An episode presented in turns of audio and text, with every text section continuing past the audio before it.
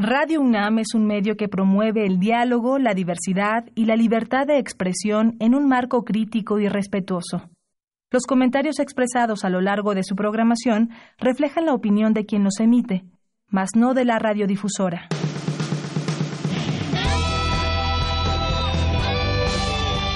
Prisma RU. Relatamos al mundo.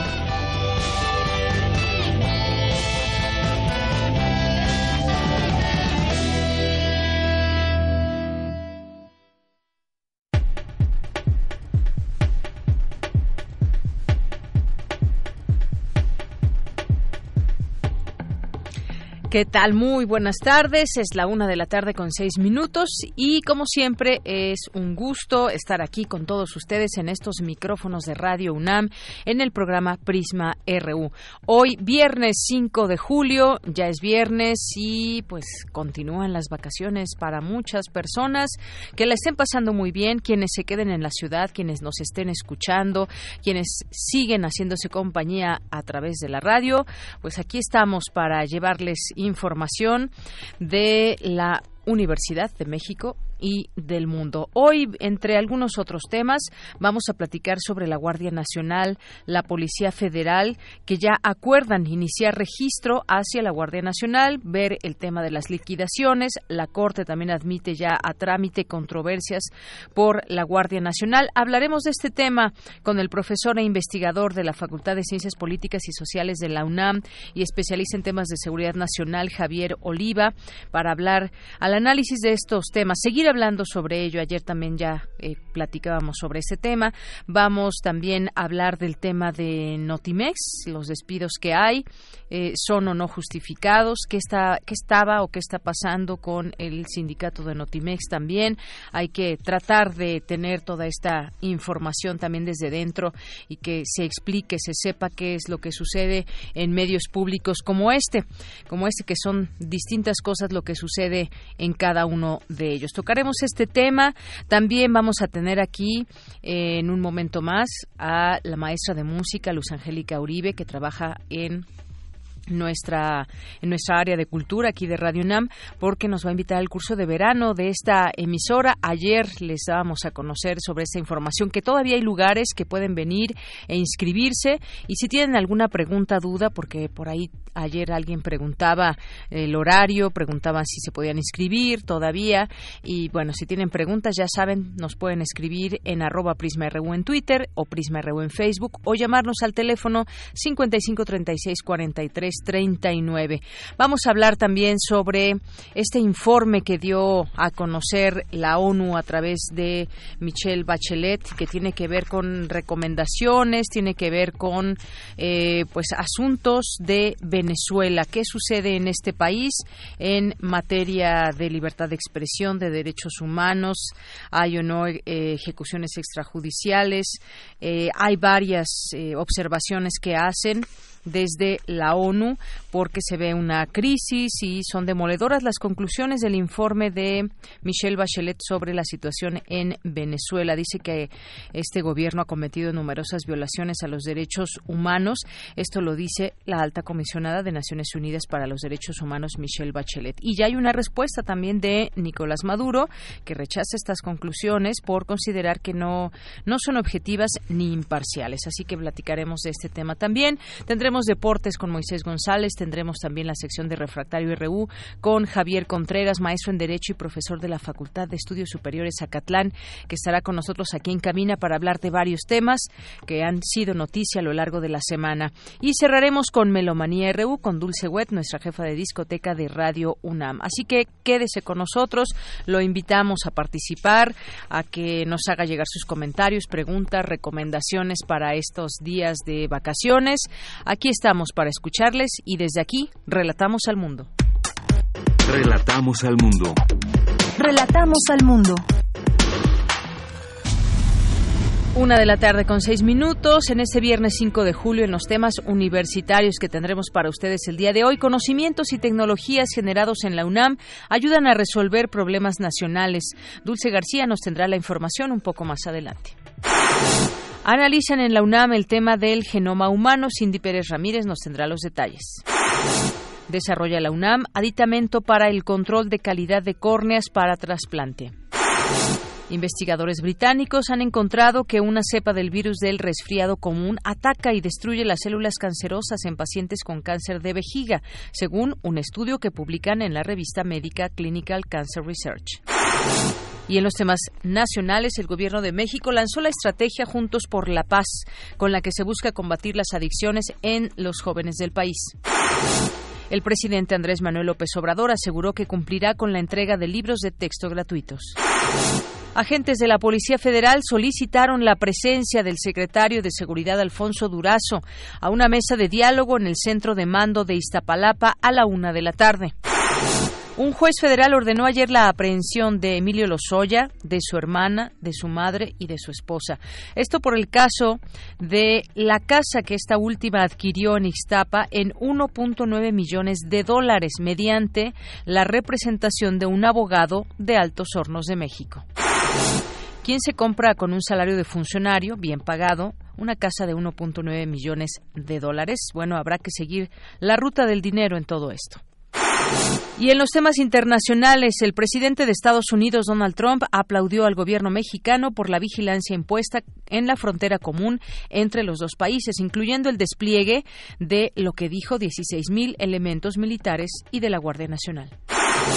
Más de 150 réplicas del sismo de 6.4 grados de magnitud se han, se han sentido en la ciudad de Los Ángeles, allá en los Estados Unidos, el más fuerte de magnitud 5.4 la madrugada de este viernes.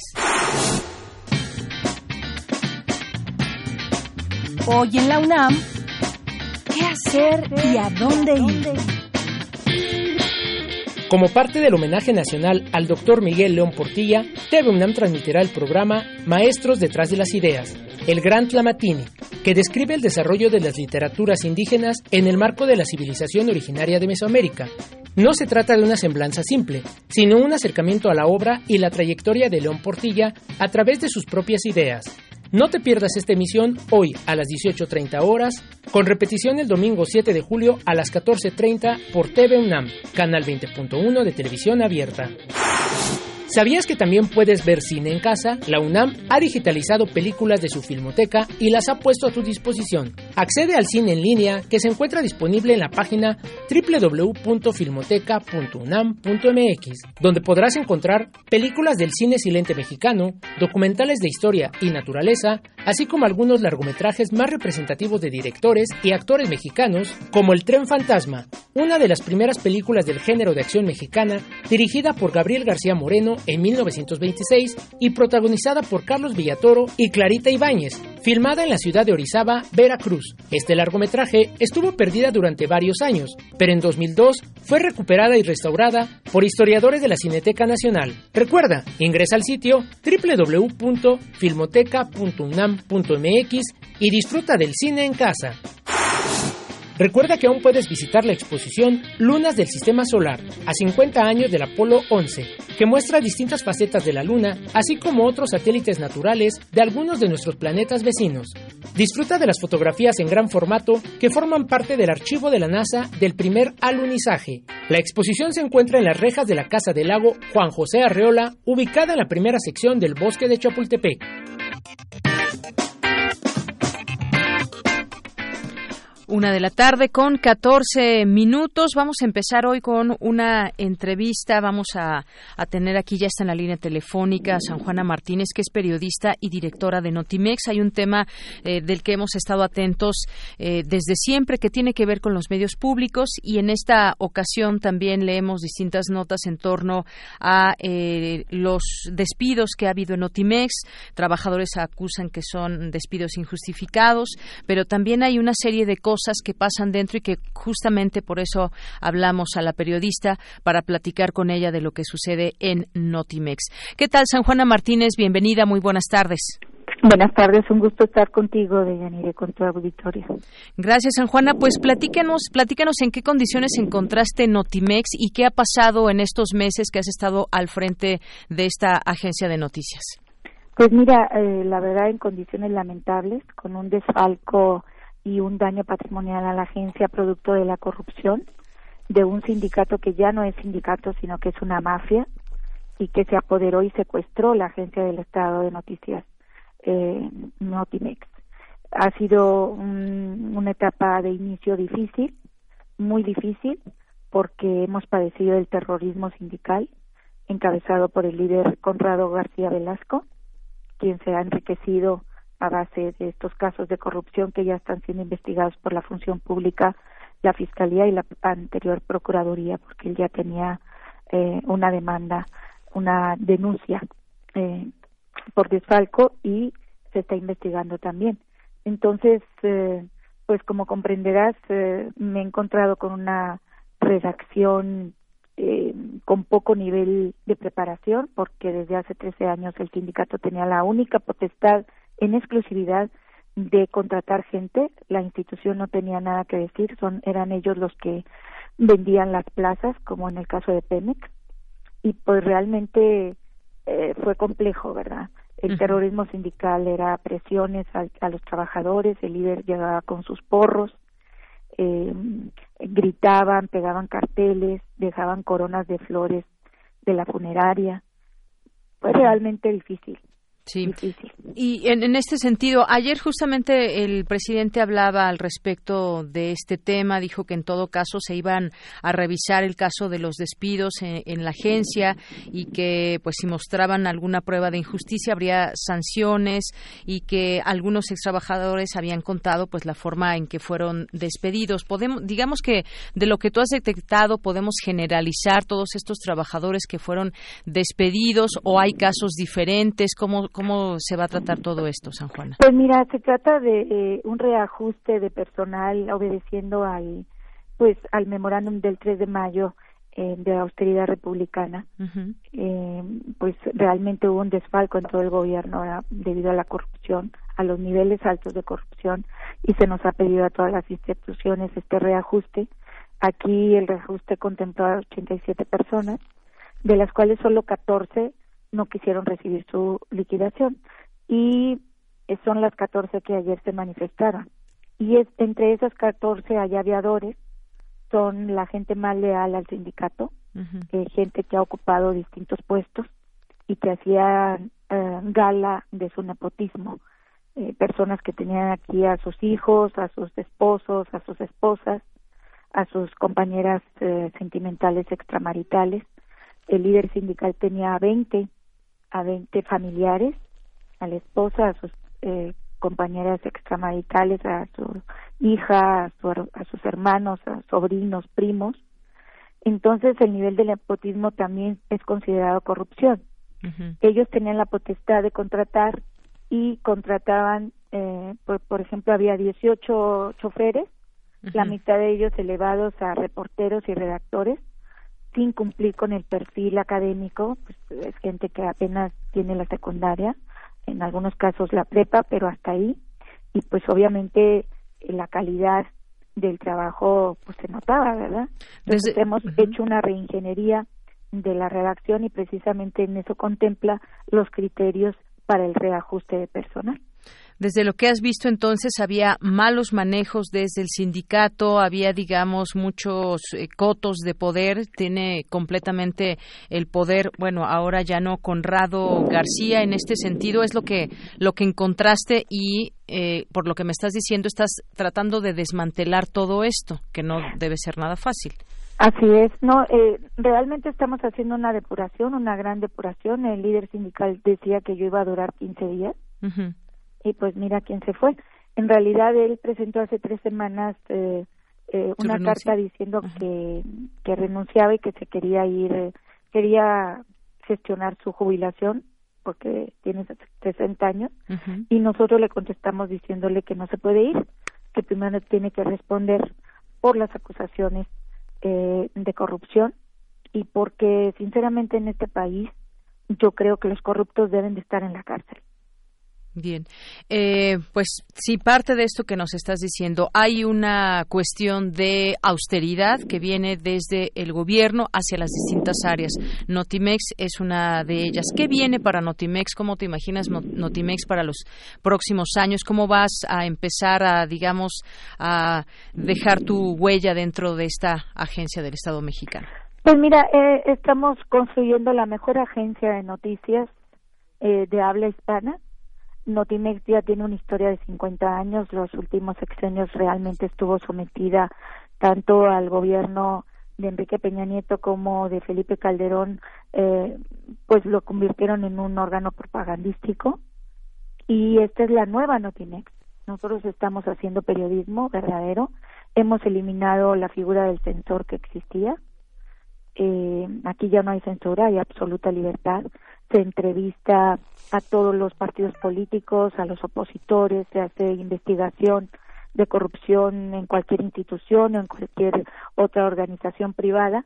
Entonces estamos demostrando que eh, por primera vez la agencia es una agencia periodística que está defendiendo el derecho a la información de los mexicanos. Por lo pronto tenemos ya un servicio de verificado Notinex, un servicio que combate las fake news, las eh, mentiras, las notas falsas y que nosotros, por supuesto, eh, registramos ante el Instituto de Propiedad Intelectual y mm, que nos dio esas esas dos eh, marcas verificado Notimex verificado eh, Notimex verificado. Oye, por eh, ahí salió una cuestión con un verificado que existía antes.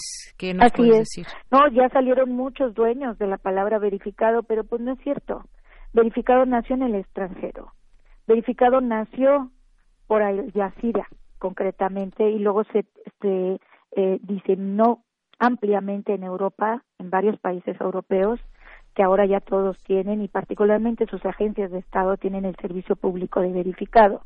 Y aquí salieron todos los dueños. Hasta ahora habían tenido la exclusividad algunos eh, medios identificados con la derecha y que están siendo subvencionados eh, y pagados por por esa por ese eh, espectro eh, económico pero pues realmente ellos no tienen la exclusividad. Ahí nosotros, lo nuestro sí es un servicio público y estamos investigando, nos llegan todos los días las peticiones de verificado. Invito a tus oyentes a que vean la nueva Notimex, a que entren a nuestra página, a que disfruten de nuestros servicios, a que se informen eh, plenamente y puedan ser ciudadanos contestatarios que estén preparados para exigir sus derechos, ¿no? Entonces, eh, es una nueva era la que estamos viviendo.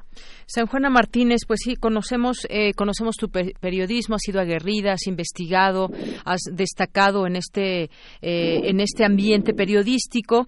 ¿De quiénes te vas a, rodear este periodismo? ¿qué, ¿qué, vamos a encontrar en Notimex? ¿Periodismo de investigación? ¿Qué tipo, hacia dónde, digamos, con esta línea editorial que nos dices, va a haber contenido sin censura? Eh, hacia dónde va, cómo va a ir conformándose esta nueva noticia. Pues mira, ya lo hay, eh, ya hay, aquí ya no hay censura. El, el presidente me ofreció total libertad y lo ha cumplido. Como siempre, él está muy preocupado por cumplir sus promesas y en este caso eh, cabalmente, totalmente lo ha cumplido desde que yo llegué. No he recibido línea alguna. La línea es que no hay línea. Aquí hay total libertad. Hemos trabajado todos los temas Hemos creado polémica con nuestros reportajes.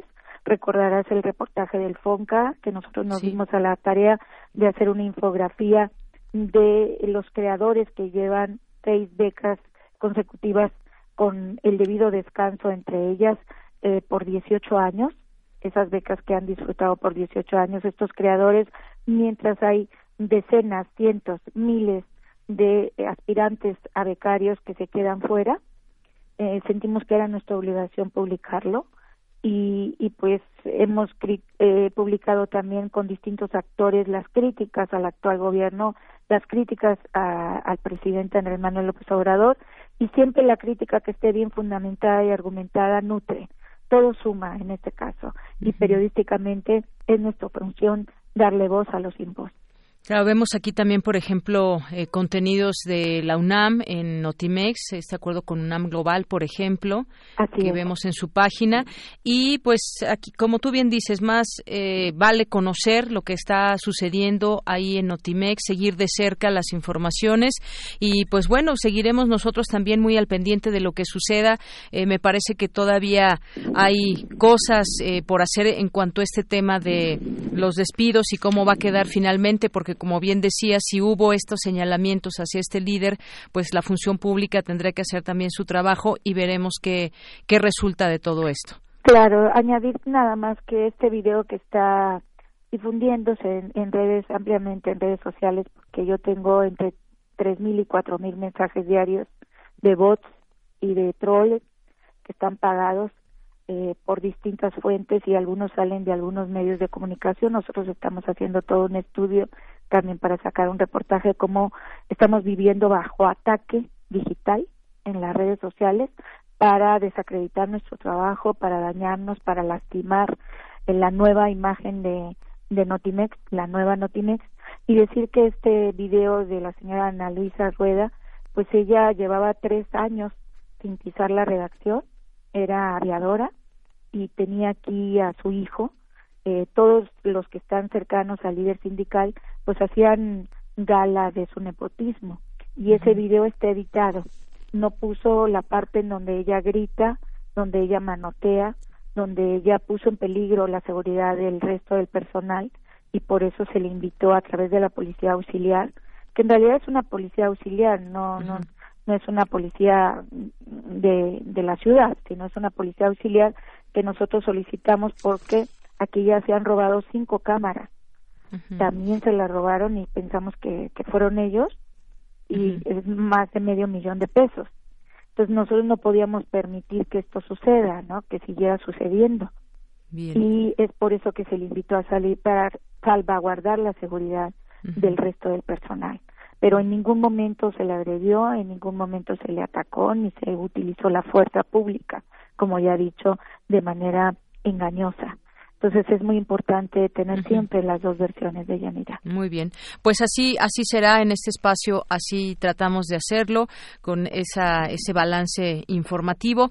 Sabemos tienes muchos detractores. Eh, se demostrará este nuevo rumbo de Notimex con el trabajo que queda impreso todos los días y estaremos muy atentos. San Juana Martínez, muchas gracias. Gracias a ustedes. Muy buenas tardes. Hasta luego.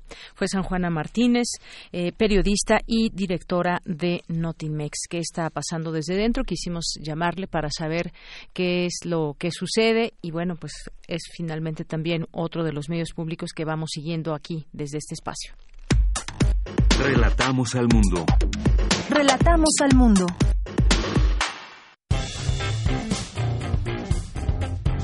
Campus RU.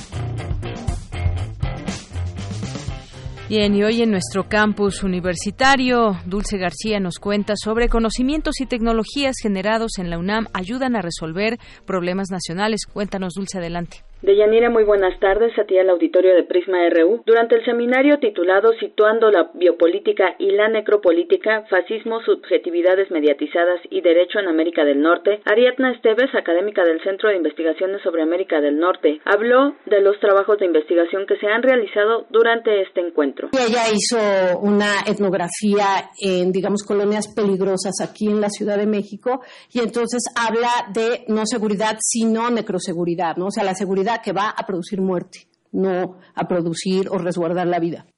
El otro es presente y futuro del necrocapitalismo en Canadá ante la resistencia de los pueblos originarios y el deshielo del Ártico. Este también es muy, muy interesante por el tema y también porque va a ser hasta ahorita el único capítulo que tenemos sobre Canadá, pero es muy interesante porque critica lo que nosotros criticamos del gobierno canadiense aquí, no con las minerías, etcétera, pero esto mismo en Canadá dentro de este, los territorios de los pueblos originarios. Entonces, la misma que nos aplica a nosotros Canadá, se la aplica a sus pueblos originarios. Por su parte, Elisa Ortega, investigadora del Instituto de Investigaciones Jurídicas de la UNAM, señaló que la neutralidad política y el objetivismo promovido por el Estado de Derecho Liberal Occidental es insostenible. Toda vez que el derecho y la ciencia jurídica son categorías que están determinadas fuertemente por la política y la ideología, lo cual permite que el derecho opere a favor de los intereses de poder dominantes en una sociedad, que el, que el derecho sea instrumentalizado, donde no podemos disociar el poder, la política y el derecho. Este es el reporte. Muy buenas tardes.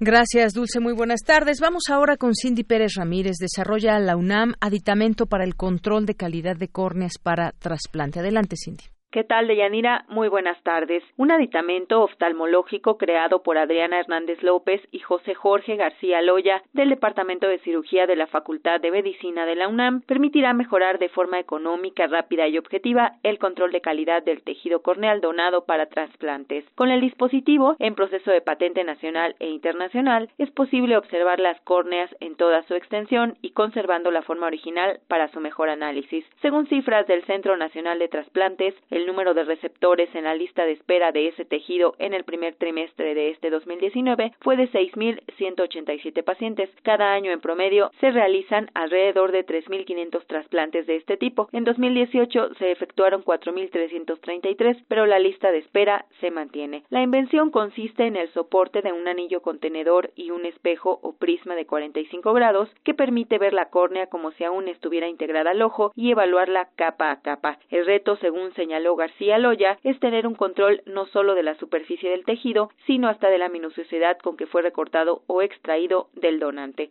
Vamos a escucharlo se logra tener un control no solamente de la superficie, sino también a veces hasta de la minuciosidad con la que fue recortada o extraída del, paciente porque este sí tiene que ser con mucha pericia y con mucho cuidado para lograr tener un buen tejido. Antes de Yanira, los especialistas tenían que revisar el tejido a simple vista, observarlo a través de un pequeño recipiente de vidrio, en ocasiones irregular, porque una vez extraída la córnea no hay manera de manipularla, pero el dispositivo universitario brinda el beneficio de hacer un control que antes no se hacía y ver en forma física pequeños detalles que son cruciales para que el paciente recupere la visión. Adriana Hernández detalló que la córnea se revisa bajo una lámpara de hendidura con 40 aumentos porque el aditamento, que también cuenta con un bastidor y una canaleta de acoplamiento así lo posibilita.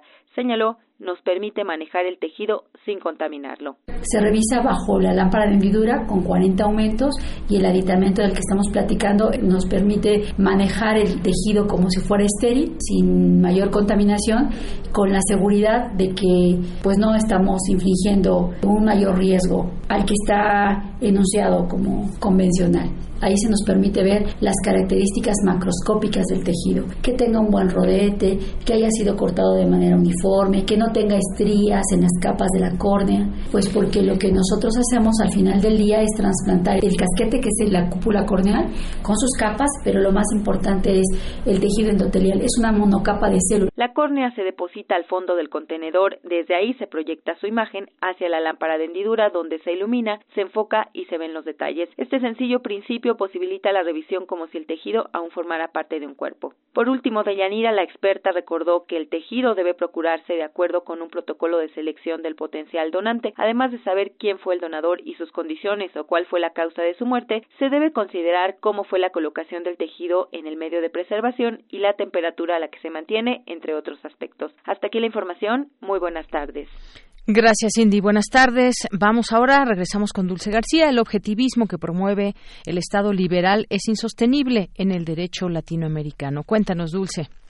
Deyanira, muy buenas tardes a ti al auditorio de Prisma RU. Los conocimientos, productos y tecnologías generados en la UNAM contribuyen a resolver problemas nacionales y desde 1945 la ley orgánica le ha permitido establecer pactos con la nación para intervenir en políticas de Estado, un objetivo que también está en el Plan de Desarrollo Institucional 2015-2019 de esta Casa de Estudios. Así lo afirmó el coordinador de Humanidades, Alberto Vital Díaz, al participar en la inauguración del primer encuentro Humanidades Ciencias Sociales, la Innovación y el Desarrollo, en donde señaló también que la educación continua enlazada con la vinculación y el acercamiento a la sociedad se ha vuelto muy importante. La ley orgánica del 45 va estableciendo una serie de pactos eh, muy finos entre la universidad y la nación.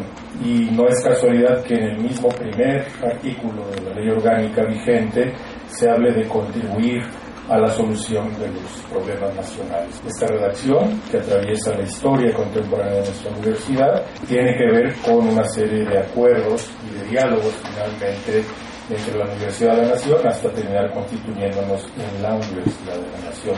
Y en estos tiempos justamente los conceptos de vinculación, articulación, coordinador, coordinación, se han vuelto conceptos muy muy importantes. Por la magnitud de nuestra universidad, por su importancia y los trabajos de vinculación por lo pronto interna y después hacia afuera, articulación, coordinación, se vuelven de suma importancia. En tanto, Juan Manuel Romero Ortega, coordinador de Innovación y Desarrollo, indicó que en la universidad existen reglas uniformes para impulsar los cambios y avances científicos y tecnológicos que requiere la nación. Establecer, fomentar y apoyar los mecanismos de vinculación con organizaciones, comunidades y empresas de los sectores público, privado y social y básicamente mediante la forma de licenciamiento y transferencia de tecnología y conocimientos. Número dos, a partir de la presentación de servicios técnicos y tecnológicos. Y número tres, mediante la incubación de empresas que son propuestas por miembros de la comunidad universitaria y que tienen como origen la generación de nuevo conocimiento a partir de las labores de investigación de la universidad. Sin embargo, en realidad en el sistema de incubación de empresas que manejamos dentro de la coordinación, abordamos temas no solo de base tecnológica, sino también impulsamos, ayudamos al proceso de incubación de Yanir Auditorio de Prisma RU, los académicos resaltaron además la importancia de impulsar a las entidades del subsistema de humanidades para que continúen con la generación de proyectos académicos de educación continua y vinculación, pues desde una perspectiva social poseen potencial para tener impacto positivo en la sociedad. Este es el reporte. Muy buenas tardes. Gracias, Dulce. Muy buenas tardes. Porque tu opinión es importante, síguenos en nuestras redes sociales, en Facebook como Prisma RU y en Twitter como arroba PrismaRU. Queremos escuchar tu voz. Nuestro teléfono en cabina es 55 36 43 39. Continuamos, ya tenemos en la línea telefónica, le agradezco mucho nos tome esta llamada al profesor eh, Javier Oliva, profesor investigador en la Facultad de Ciencias Políticas y Sociales de la UNAM y es especialista en temas de seguridad nacional. ¿Qué tal? ¿Cómo está, cómo está maestro? ¿Qué tal, Deyanira? ¿Cómo te ha ido? Buena, buena tarde. Saludos al equipo en cabina, a nuestro auditorio y gracias por Muchas gracias, eh, doctor Javier Oliva. Pues vamos a platicar de este tema. Usted es experto y hemos hablado en otros momentos de este y otros temas ligados. Y en esta ocasión, pues vemos un conflicto entre los policías federales que eh, pues se van o no a la Guardia Nacional. Hoy se destapa todo un movimiento en donde señalan algunas situaciones con respecto a su antigüedad, a los eh, a todas las pruebas que tienen que pasar para ser parte de esta guardia y es un movimiento que ahora ya pues ha eh, logrado digamos que se instalen mesas de negociación. ¿Cómo ve usted todo este tema de los policías federales que se van a la Guardia Nacional para y viéndolo desde los distintos aspectos, el buen funcionamiento de la Guardia Nacional que se espera de parte de todos los mexicanos, pero que pues también hay que detenerse a ver este tipo de situaciones. Bueno, eh, es que un eh, proceso que se vuelve complejo. Todos sabemos que los pequeños problemas, si no se atienden a tiempo, pues se convierten en grandes eh, problemas. Y eso es exactamente lo que estamos viendo que, que, ocurrió. El, el, anuncio de la creación de la Guardia Nacional tiene más de un año es decir, cuando el ahora presidente era presidente electo, y a partir del 1 de septiembre, cuando ya eh, su partido, el partido oficial se convierte en el partido de gobierno, y después del 1 de diciembre eh, entra en funciones como presidente eh, de la República, me parece que el, el, entorno de los funcionarios civiles que hoy están en las áreas de seguridad perdieron eh, todo el tiempo necesario para que esta crisis se gestara. Eh, era relativamente fácil eh, eh, atender la, problemática sabiendo que se iba a crear una corporación con la convergencia de personal de la Policía Naval Infantería Marina, de eh, la Policía Militar y partes de varias de las siete divisiones de la Policía Federal. ¿Qué sucedió? ¿Cómo llegamos hasta este punto? desde mi perspectiva, falló la comunicación interna dentro, de, digamos, las relaciones entre la estructura burocrático-jerárquica de la Secretaría de Seguridad y, y, los, y el personal operativo de la Policía Federal. Eso fue lo primero.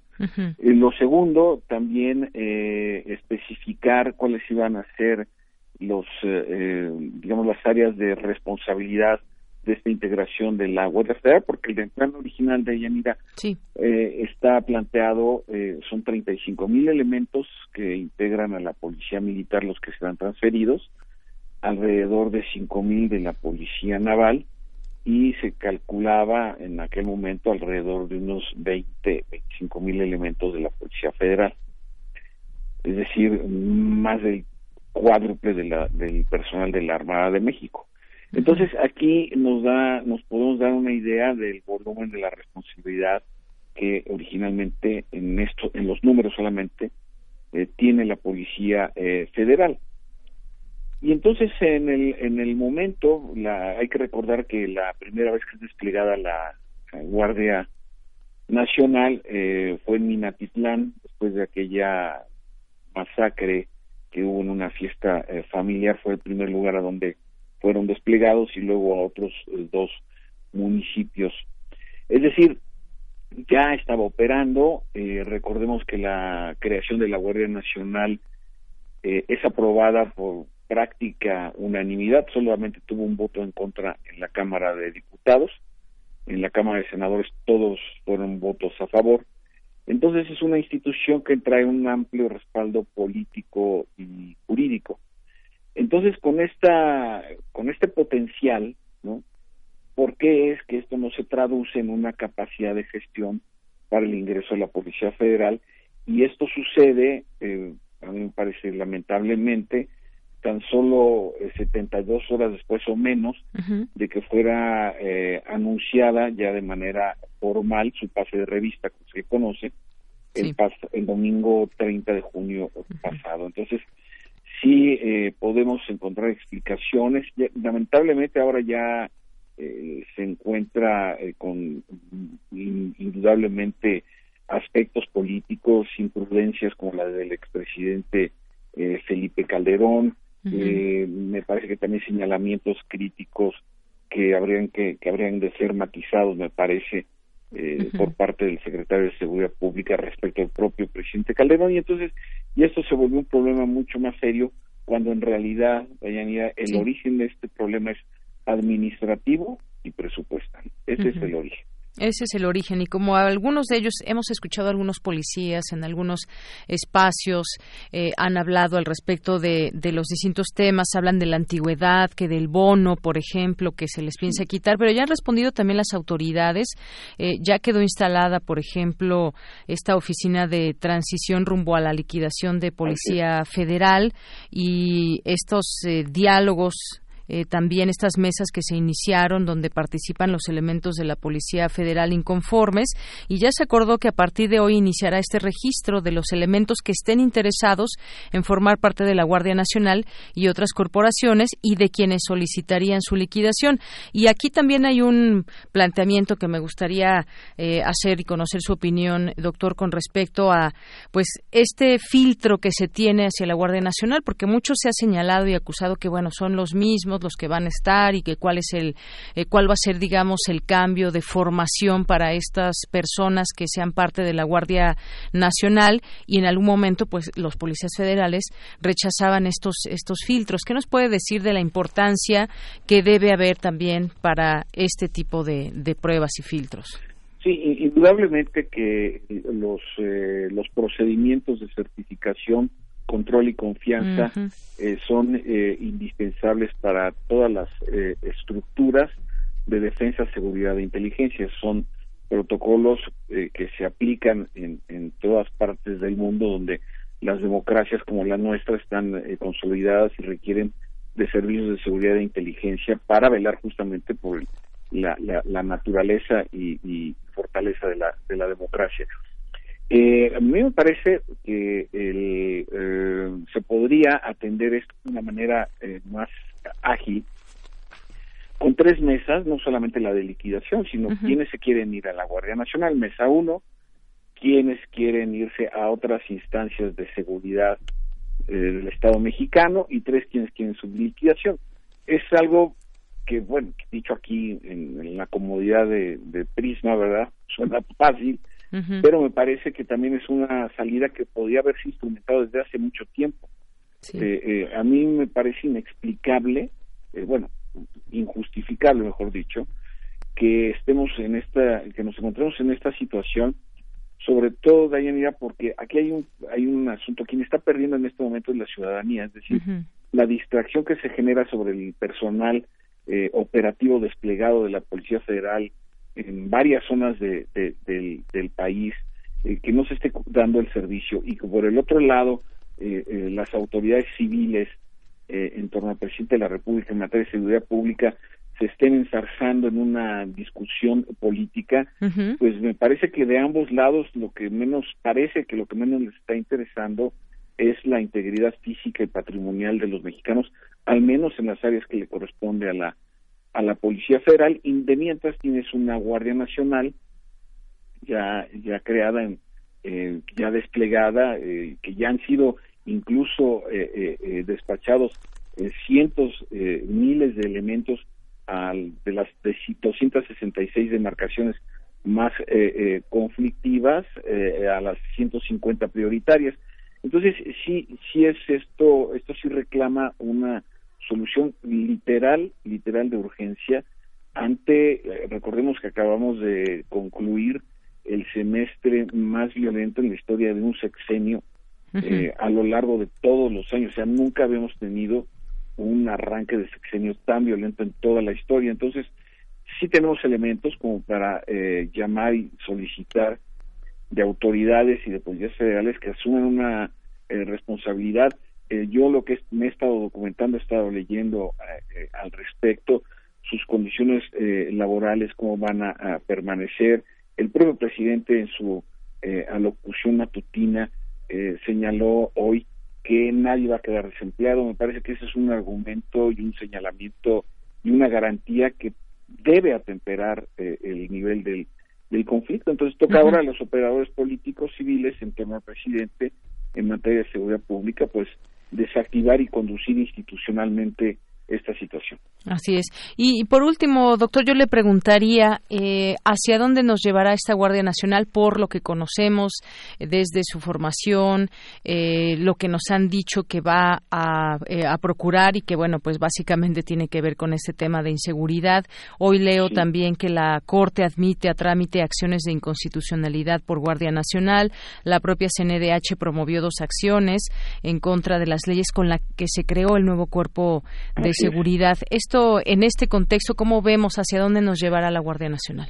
Pues mira, eh, la Guardia Nacional es una respuesta de carácter institucional eh, inédita, es decir, las dimensiones de la corporación y las condiciones en las que surgen pues no, no se habían vivido en el país. eh, también se inscribe en la inercia de los gobiernos, por lo menos desde Carlos Salinas de Gortari a la fecha, eh, sin importar procedencia ideológica o partido político, en donde el presidente de la República, desde su perspectiva, trata de atender de manera inmediata la problemática, ¿no? Eh, Salinas de Gortari crea el Centro de Investigación y Seguridad Nacional, eh, Ernesto Sello crea la Policía Federal Preventiva, Vicente Fox crea la Secretaría de Seguridad Pública Federal, Felipe Calderón crea la Secretaría de la Policía Federal, Enrique Peña Nieto la Comisión Nacional de Seguridad y suprime la Secretaría, y ahora mismo pues observamos la eliminación de la supresión del Estado Mayor Presidencial, la recreación de la Secretaría de Seguridad. Entonces, como observamos, todos los presidentes desde 1988 a la fecha han tratado de atender los temas de defensa, seguridad e inteligencia de manera inmediata, pero a mí lo que me parece es que, eh, y ya no es justificable, que el estamento civil encargado de estas áreas eh, siga adoptando medidas eh, de carácter inmediato o circunstancial, perdiendo de vista los efectos estructurales que esto puede tener, como lamentablemente lo estamos observando.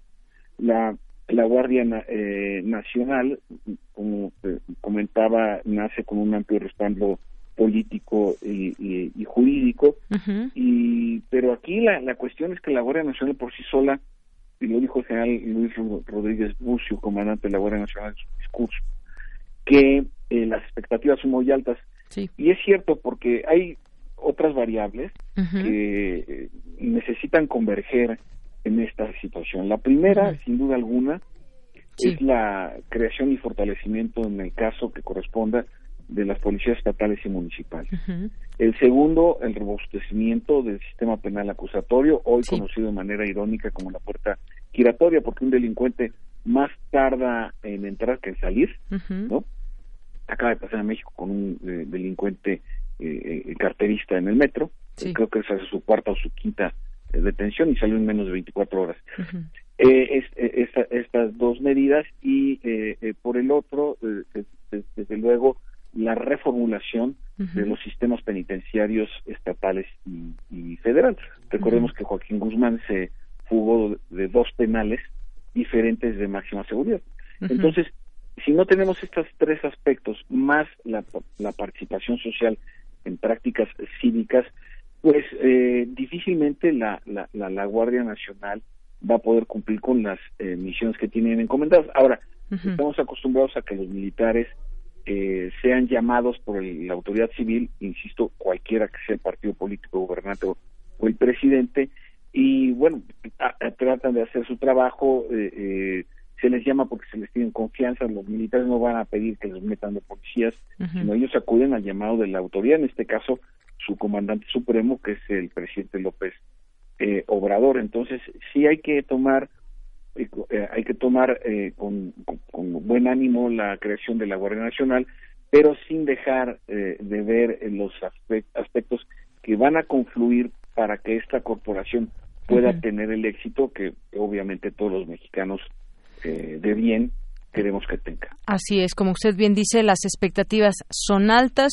Eh, el presidente dijo a los integrantes de este nuevo cuerpo de seguridad que no olviden que del trabajo de ellos va a depender que se lleve a cabo la cuarta transformación. Y bueno, esto es algo que veremos cómo se resuelve de aquí en adelante muchos de los problemas que aquejan actualmente al país y seguiremos analizándolo y comentándolo aquí en este espacio.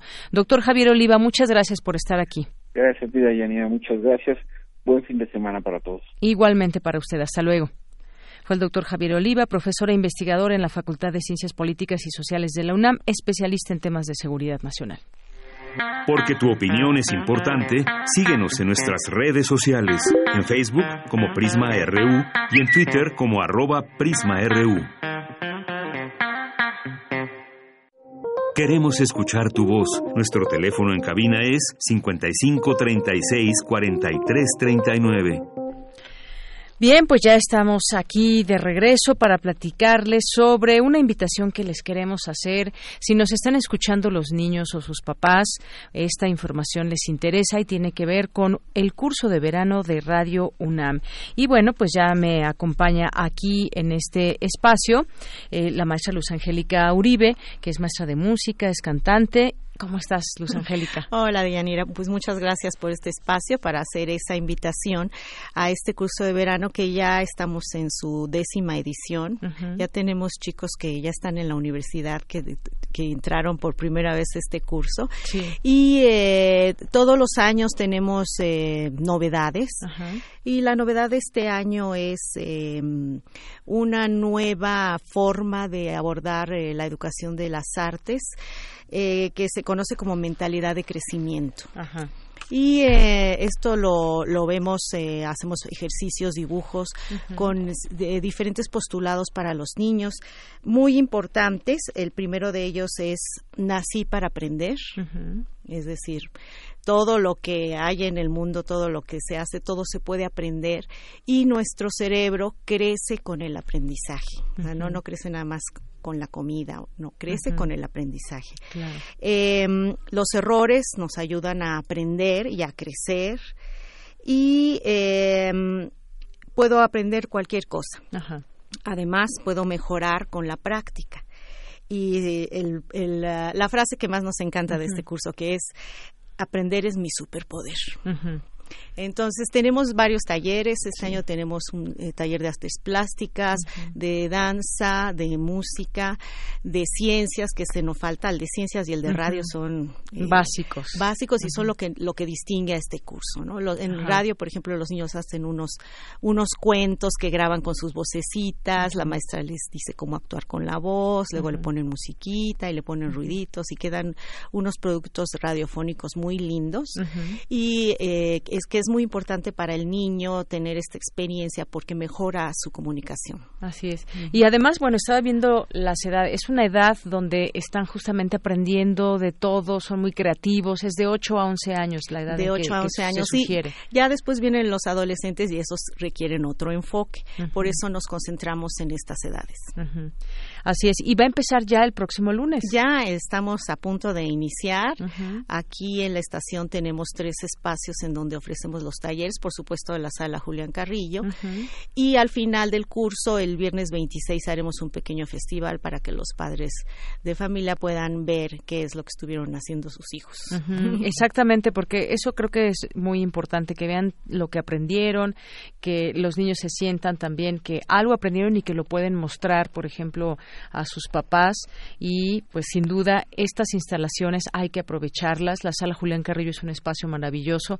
Quizás algunos de los que se nos estén escuchando son papás y ya han venido a la sala Julián Carrillo, algún, alguna obra de teatro, a ver alguna película, algún concierto y bueno, saben de qué, de qué este espacio es un, es un gran espacio para generar talleres y aprendizaje. Claro, en la sala eh, Julián Carrillo damos el taller de música porque pues ahí está el piano. Los niños trabajan con unos gilófonos especiales que yo mandé a hacer, son gilófonos cromáticos y que están a, la par de la afinación del piano. Y ponemos eh, piezas eh, lindas, interesantes, que a los niños les gusta.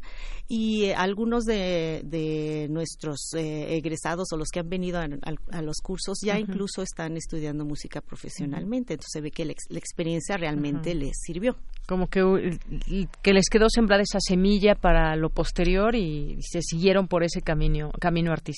Exactamente. Muy bien, entonces el próximo eh, 8 es 8 ya de julio, ¿verdad? El lunes 8 a las 9 arrancamos, el horario es de 9 a 2 y media, son tres semanas, terminamos el 26 de julio y son tres semanas muy intensas para todos, los maestros que tenemos que cumplir nuestras metas y los niños que tienen también que, que hacer crecer su cerebro en tres semanas. Bien, ¿se pueden inscribir todavía el día de hoy? No sé si ya el lunes, cuéntanos. Sí, el día de hoy estaré en, aquí en la oficina, en Radio UNAM, en Extensión Cultural, en la tarde de 5 a 7 eh, pasen conmigo, yo les doy este, la información y el lunes ya se pueden presentar al curso. Así es. Si pasan por aquí van a ver que la entrada por donde normalmente pasan está cerrada porque estamos en periodo de vacaciones administrativas, pero pues también hay quienes estamos eh, trabajando y bueno, pues este curso de verano eh, tendrá esa posibilidad de estar estas tres semanas y aquí va a estar Luz Angélica Uribe para recibirlos hoy si se quieren anotar y ya el lunes los esperamos aquí a las nueve. Así es, pues gracias, una invitación a todos porque en este curso también los que más aprendemos son los papás. Exactamente, sí, es un aprendizaje. Nosotros aprendemos mucho de los niños, efectivamente. Así que, pues no lo duden, de verdad, acérquense aquí a Radio UNAM. Estamos en Adolfo Prieto, número 133, en la Colonia del Valle. Este curso que empieza el próximo lunes de 9 a 2 y media y ya todas las actividades que nos platicó Luz Angélica Uribe. Muchísimas gracias, Luz, por estar aquí con nosotros. Gracias a ustedes, un saludo. Y bueno, pues vamos a hacer un corte y vamos a regresar a nuestra segunda hora de Prisma RU.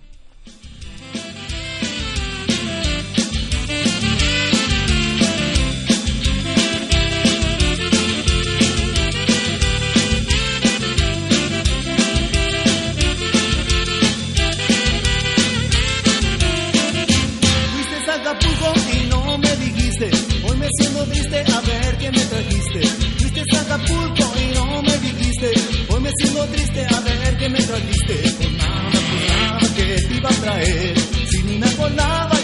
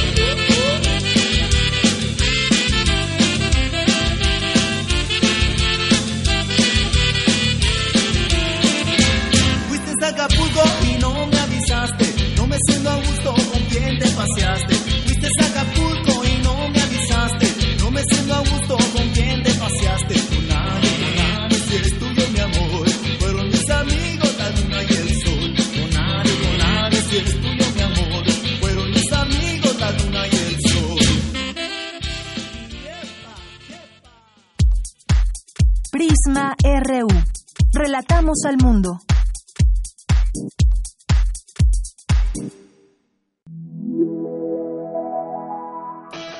Niños y niñas, ¿y ¿se aburren en vacaciones?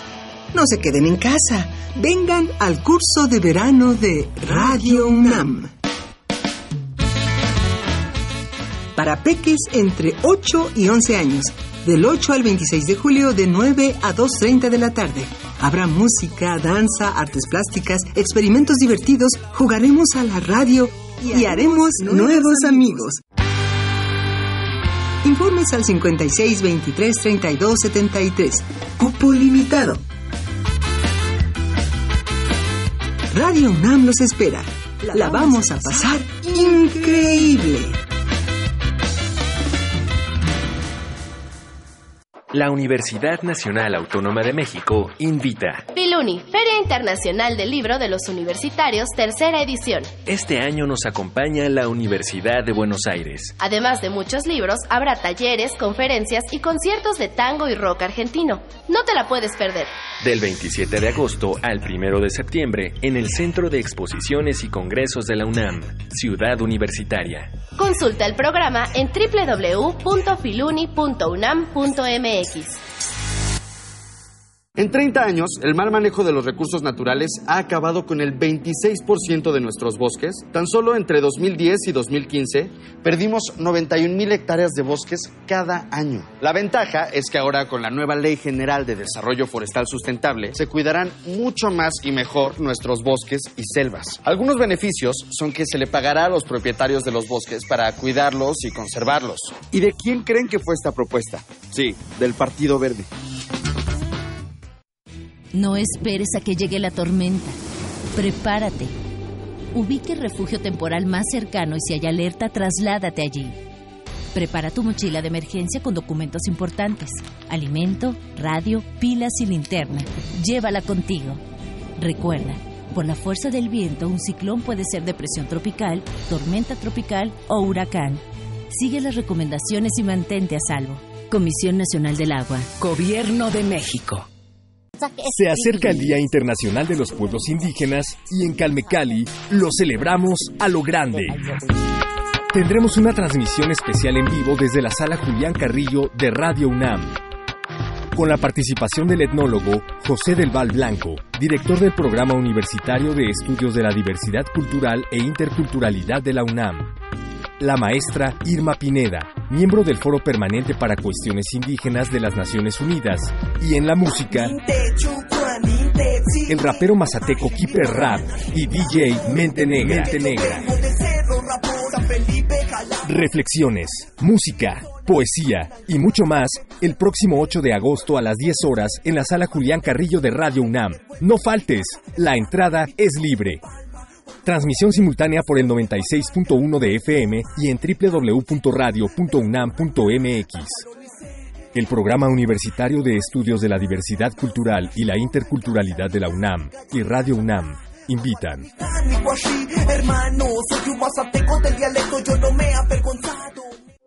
Queremos escuchar tu voz. Nuestro teléfono en cabina es 55 36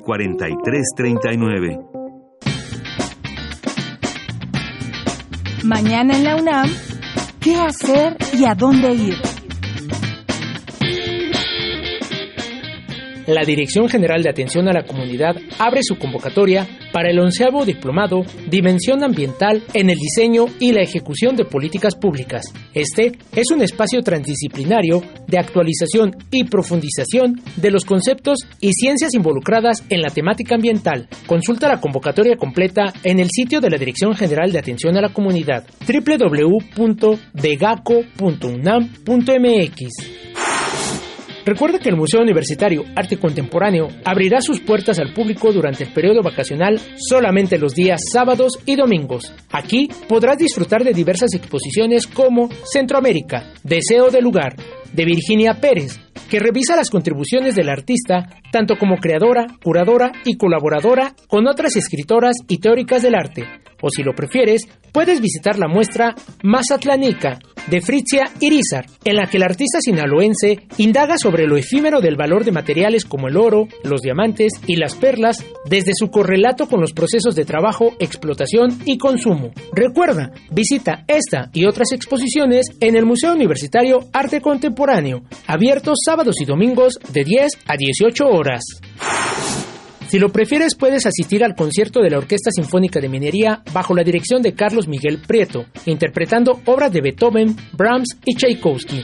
Asiste a este magno concierto que se llevará a cabo mañana sábado 6 de julio a las 20 horas y domingo 7 en punto de las 12 del día en la sala Nezahualcóyotl en el corazón del Centro Cultural Universitario. Consulta la programación completa en www.cultura.unam.mx. Para Prisma RU, Daniel Olivares. Gracias a Daniel Olivares. Son las 2 de la tarde con 6 minutos. Ya estamos en la segunda hora de Prisma RU aquí en el 96.1 de FM y nos escuchan también a través de www.radio.unam.mx y siempre su participación es importante. César Soto nos escribe por aquí en Twitter y nos, y nos dice deficiente la integración de carpeta de investigación debe se debe a omisiones, errores, métodos del operador estatal. Gracias eh, César Soto tiene Japan Boy, Kalesi, también Alma, eh, nos dice también por aquí Lord Notimex entrevista a Notimex para hacer una vendetta al interior de Notimex. Vivan el derecho a la justicia y los derechos laborales. Gracias, Marco Fernández. Abel Fernández nos dice: celebro que Prisma Reúl le dé voz a San Juana Martínez, entrevistándola y no dejándose llevar por rumores, informando. Qué bueno, eso es información y más ahora que la rumorología y disparates que se dicen alrededor de Notimex. Sí, efectivamente, gracias por tu comentario, Abel Fernández.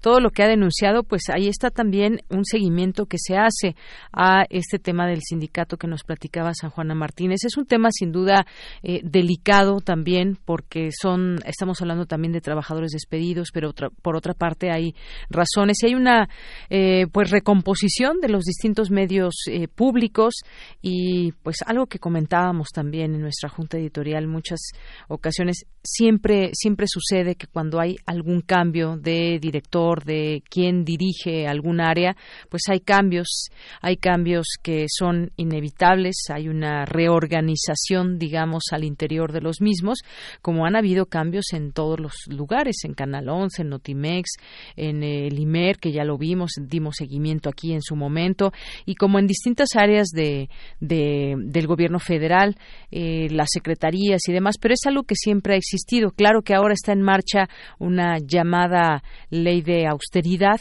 que quizás también tiene distintas eh, eh, situaciones al interior donde hay recortes y bueno pues habrá que irlos analizando eh, para ver qué tan qué tan factibles son. Bueno ya están en camino muchos de ellos y hay propuestas también hay planes al interior de distintos lugares como en cultura por ejemplo y pues nosotros nos toca ir eh, analizando estos cambios con quienes están dentro o quienes conocen como analistas sobre estos temas. Gracias Abel Abel Fernández. Bueno hizo recordar San Juana Martínez ahora que platicábamos eh, con ella al inicio. En algún momento y bueno, esto, esto se logra, y lo pongo entre comillas porque no es ningún logro, sino es un, más bien un abuso. Muchas veces no se dice nada al interior de ciertas dependencias. En algún momento me tocó trabajar en Radio Ayuntamiento, allá en, el municipio de Benito Juárez, Cancún, y pues resulta que al llegar a la dirección, que tuve oportunidad de dirigir esta emisora eh, de ámbito local y cultural, pues resulta que había en la nómina como 300 personas, y de esas 300 personas solamente 100 iban a trabajar comúnmente. Cuando hubo este cambio, hubo este nombramiento, de pronto encontré filas de trabajadores que pues iban a decir lo que se supone que, que hacían sin ir a trabajar y que eran pues aviadores. Y, e incluso directivos anteriores tenían en la nómina hasta la persona que eh, les ayuda en casa a las, a las trabajadoras domésticas. Se pueden encontrar muchísimas cosas. El chiste aquí de todo esto es poner orden y que esos medios públicos sirvan para lo que son. Por cierto ese también era un medio un medio público era una radio que dependía del eh, sigue dependiendo del ayuntamiento y pues hay mucho por hacer y también eh, para bien y mucho que desmantelar en muchas ocasiones. Así que seguiremos estos temas muy de cerca. Gracias, Abel Fernández. Eh, nos dice Becado del Fonga, no sé si pudieran preguntarle a San Juana si presentó o presentará denuncias ante la FGR contra el líder sindical y otros trabajadores responsables de, de la corrupción que señala. Gracias, Becado del Fonga. Nos, nos dijo aquí San Juana Martínez que eh, pues esto también estaba ya en manos de la función pública y que hay una investigación de la cual, por supuesto, también estaremos atentos. Gracias por por, participar aquí en Prisma RU. Abel Fernández también nos dice que está ya escuchándonos. Bueno, esto fue al inicio del programa. Eh, también nos escribió Esmeraldita Marín, Román Hernández García, que nos dice excelente tarde. Tengan esto si es preocupante dónde se acomodarán los que sean liquidados. No creo que la iniciativa privada tenga cupo para ellos y no creo que obtengan los beneficios que tenían a qué se podrían a qué se podrán dedicar. Bueno, también en la iniciativa privada ha habido muchos recortes, si no, pues pregunten ustedes en Televisa, en TV Azteca, en algunos otros eh, lugares. Hubo también una reorganización en su momento de imagen y bueno, pues es la situación también de los medios de comunicación. Hay situaciones que, bueno, seguiremos por supuesto comentando aquí y que no podemos cerrarnos de ojos. Los trabajadores de los medios de comunicación, eh, donde se reinstalarán o dónde encontrarán trabajo ante distintos despidos. Bueno, pues estamos aquí muy atentos con todos ustedes, viendo lo que nos escriban o nos llamen al 55 36 43 39 y vámonos ahora Vamos ahora con la siguiente información de mi compañera Cindy Pérez Ramírez. Analizan en la UNAM el tema del genoma humano. Adelante, Cindy. Deyanira, muy buenas tardes a ti y al auditorio de Prisma RU. El genoma humano es la carga genética de una persona y viene determinada desde el momento de la concepción, es decir, la secuencia de ADN contenida en 23 pares de cromosomas en el núcleo de cada célula humana diploide. Dentro del ciclo Diálogos por la Bioética se llevó a cabo la conferencia magistral Usted está aquí, avatares evolutivos del genoma humano, en donde el doctor Víctor Valdés López señaló que el tamaño de los genomas varía. Por ejemplo, una bacteria puede contener dos millones de pares de bases. En el humano tenemos cromosomas, veintitantos cromosomas, tenemos tres mil millones de, pares de bases, pero a esta escala de letra, esto escrito tres mil millones, la distancia sería de Tijuana a Panamá, para que tengamos una idea de cuál es la magnitud del genoma humano. Dos humanos, ¿sí? tenemos un 99.9% de entidad, lo cual de alguna manera invalida, eso han dicho, sobre todo en el área de las humanidades y de las ciencias sociales, de la, de la filosofía, invalida el concepto de raza. Ya no se vale hablar de raza. Este, pero tenemos un punto uno por ciento de diferencia, que sigue siendo un punto uno por ciento de diferencia. Pero de todos modos, en ese genoma tan grande, yo a veces utilizo esta metáfora, en tres millones de pares de bases, tal vez entendemos una pequeña parte y tenemos un lado oscuro en el cual apenas estamos empezando a entender cosas. El investigador dijo que según Darwin, en las poblaciones hay variabilidades que se heredan y son sujetas de selección natural. Dependiendo de características que tenga un individuo, tienen mayor o menor posibilidad de dejar descendencia a la siguiente generación y esto, por supuesto, va propiciando la especiación. A veces hay un punto donde puede haber más de una opción exitosa. Entonces tenemos una especiación en dos caminos que se llama cladogénesis, eso no importa, y a veces tenemos extinción.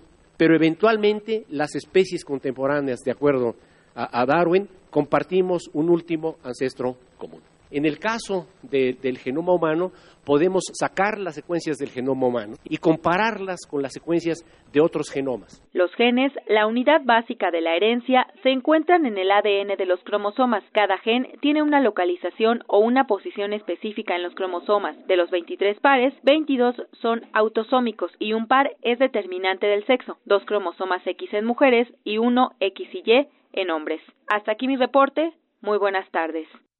Gracias, gracias Cindy. Muy buenas tardes. Vamos ahora con Dulce García. La migración no se soluciona con medidas superficiales. Adelante, Dulce. Deyanira, muy buenas tardes a ti al auditorio de Prisma RU. Las medidas del presidente estadounidense no son adecuadas, pues hace falta analizar las causas que llevan a las personas a migrar y ver qué se puede hacer para que sus derechos sean respetados. Este y otros cuestionamientos se analizaron durante el Congreso Internacional Derecho Internacional y Migrantes en el continente americano, implicaciones locales, nacionales y transnacionales, en donde el académico en Derecho Internacional Luis Ochoa Bilbao detalló cómo se pueden establecer medidas multidisciplinarias para tratar el tema. Grupos de investigación, cuerpos académicos, estudiantes de posgrado que hacen trabajo tomando en cuenta la combinación de estos dos elementos fundamentales, el derecho internacional y los migrantes. Por su parte, Adolfo López Vadillo, presidente de la Comisión de Derechos Humanos en Puebla, dijo que en el trabajo diario con los migrantes se han conocido verdaderas tragedias humanas. La migración trae consigo muchas pérdidas, como lo dice la Corte Interamericana de Derechos Humanos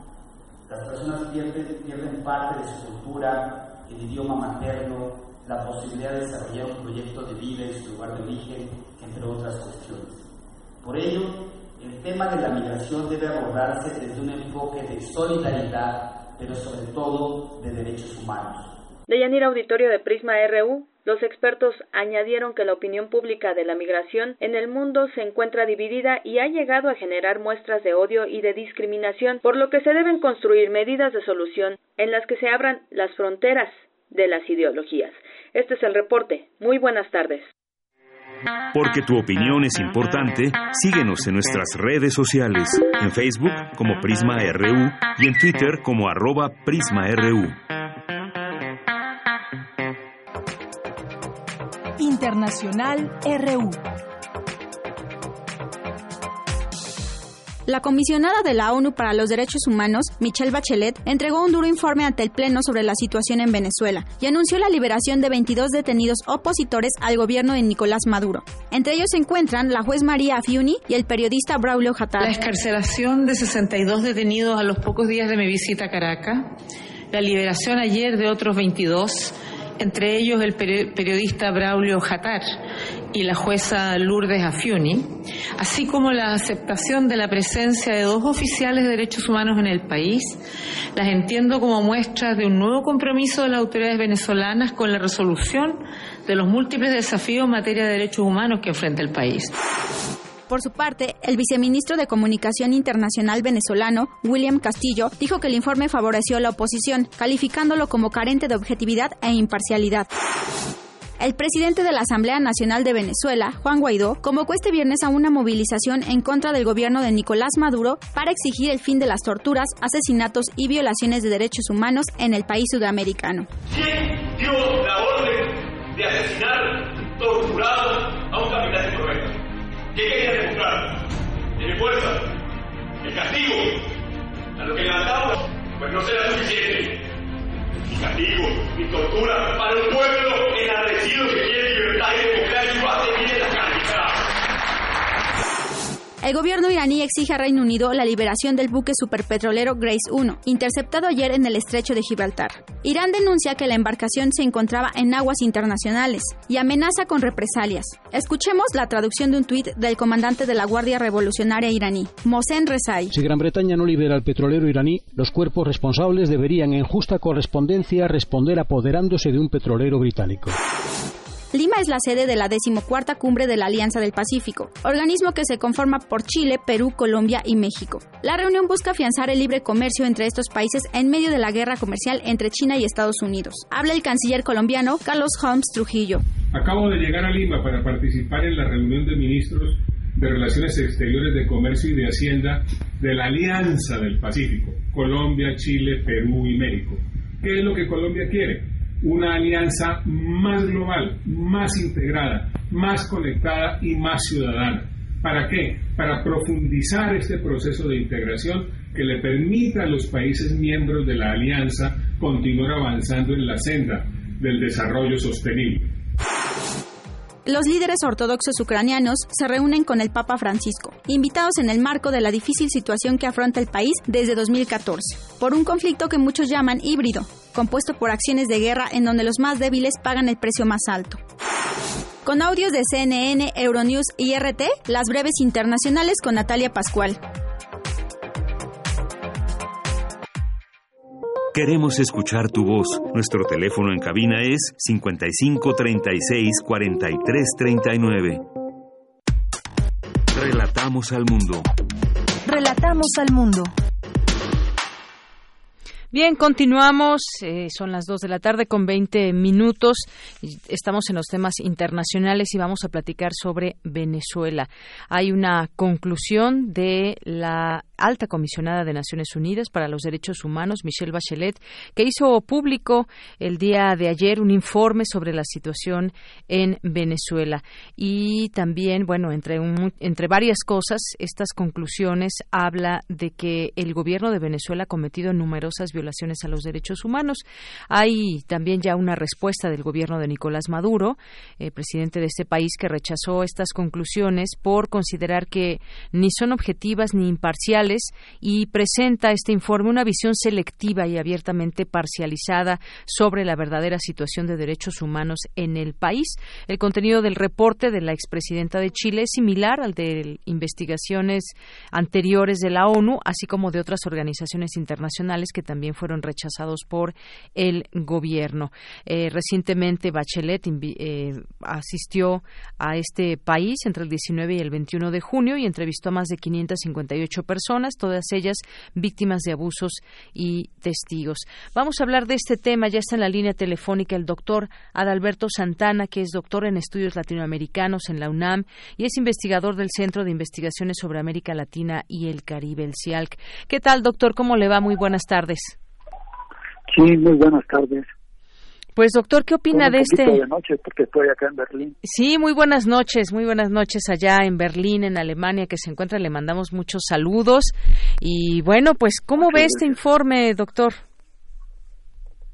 Bueno, pues sin lugar a dudas es un informe un poco polémico o demasiado según la perspectiva que se vea. Para el gobierno venezolano, sin lugar a dudas, pues es muy parcial y muy sesgado porque no tomó objetivamente lo que muestra la realidad venezolana, sino que se sesgó sobre todo desde el punto de vista de lo que denuncia la oposición y los opositores al régimen.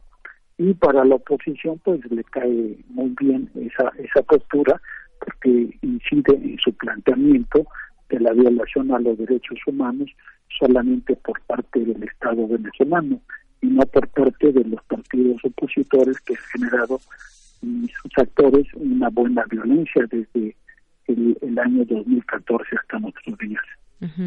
Algo que dice también eh, Michelle Bachelet, ahora como alta comisionada de Naciones Unidas para los Derechos Humanos, es que de no mejorar la situación en Venezuela, seguirá aumentando el número de venezolanos que abandona su país.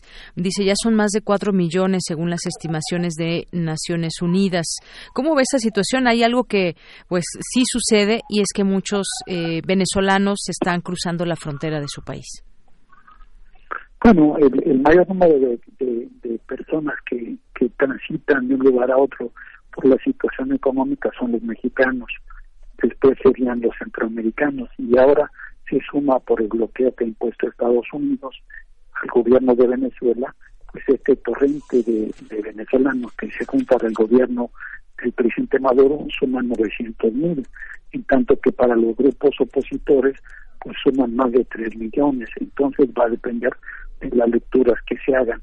Pero la, la postura de la ONU no cuenta o no toma en cuenta precisamente que este esta migración económica que se da en Venezuela, más que ser política, es económica agravada por la situación de bloqueo que le ha impuesto Estados Unidos a Venezuela y que ha llevado a una situación muy semejante a la que se vivió en Cuba en los inicios de los años 60, cuando se realizó la operación Peter Pan para alentar precisamente la migración hacia el exterior de cubanos y hoy se repite esto con la, la alentar la migración de venezolanos, sobre todo a Colombia, al Perú, al Ecuador, a Brasil, a Chile, principalmente. Aunque México también ha tenido un papel pues destacado en esto, según el Instituto Nacional de Migración, suman más de 17 mil migrantes económicos de Venezuela, dada la crisis que por el bloqueo allá se vive. Así es. Bueno, pues ahí está esto que queremos comentar con usted, porque además el gobierno de Nicolás Maduro también ya presentó desde el día de ayer 70 observaciones que dan cuenta, dice, de los errores que según las autoridades venezolanas contiene el informe de Bachelet. Y entre otras cosas, bueno, este informe, el informe que presenta Bachelet y entre las respuestas que da Maduro se hablan, entre otros temas, por ejemplo, de las ejecuciones extrajudiciales para el control social, se habla, por ejemplo, de tema del tema de corrupción o hasta las necesidades nutricionales que son elementales para la gente y habla de que pues eh, cada vez menos se tiene acceso a pues a conseguir muchos de los alimentos de una manera eh, fácil y sencilla y que el derecho a la alimentación eh, tampoco está pasando su mejor momento.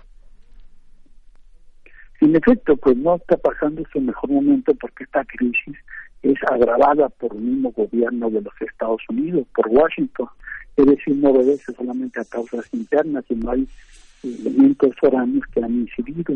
Y particularmente sabemos que desde el gobierno de Obama y ahora el de Trump, pues han considerado el gobierno de, Venezuela como un enemigo que pone en riesgo a la seguridad nacional norteamericana. Y esto ha generado, bueno, un fuerte bloqueo sobre Venezuela y habría que pensar que ahí en Venezuela se encuentra la mayor reserva mundial de petróleo y ese es el objetivo precisamente de los intereses estadounidenses, recuperar ese petróleo para sus intereses y para ello requiere entonces esta desestabilización del país y en este caso sabemos que la, la expresidenta Bachelet también ha sido simpatizante de los planes progresistas tanto del gobierno del presidente Chávez como ahora del presidente Maduro, entonces pues ha coincidido mucho más con los sectores de oposición y no tan solo es eso, sino con la postura del gobierno norteamericano al condenar precisamente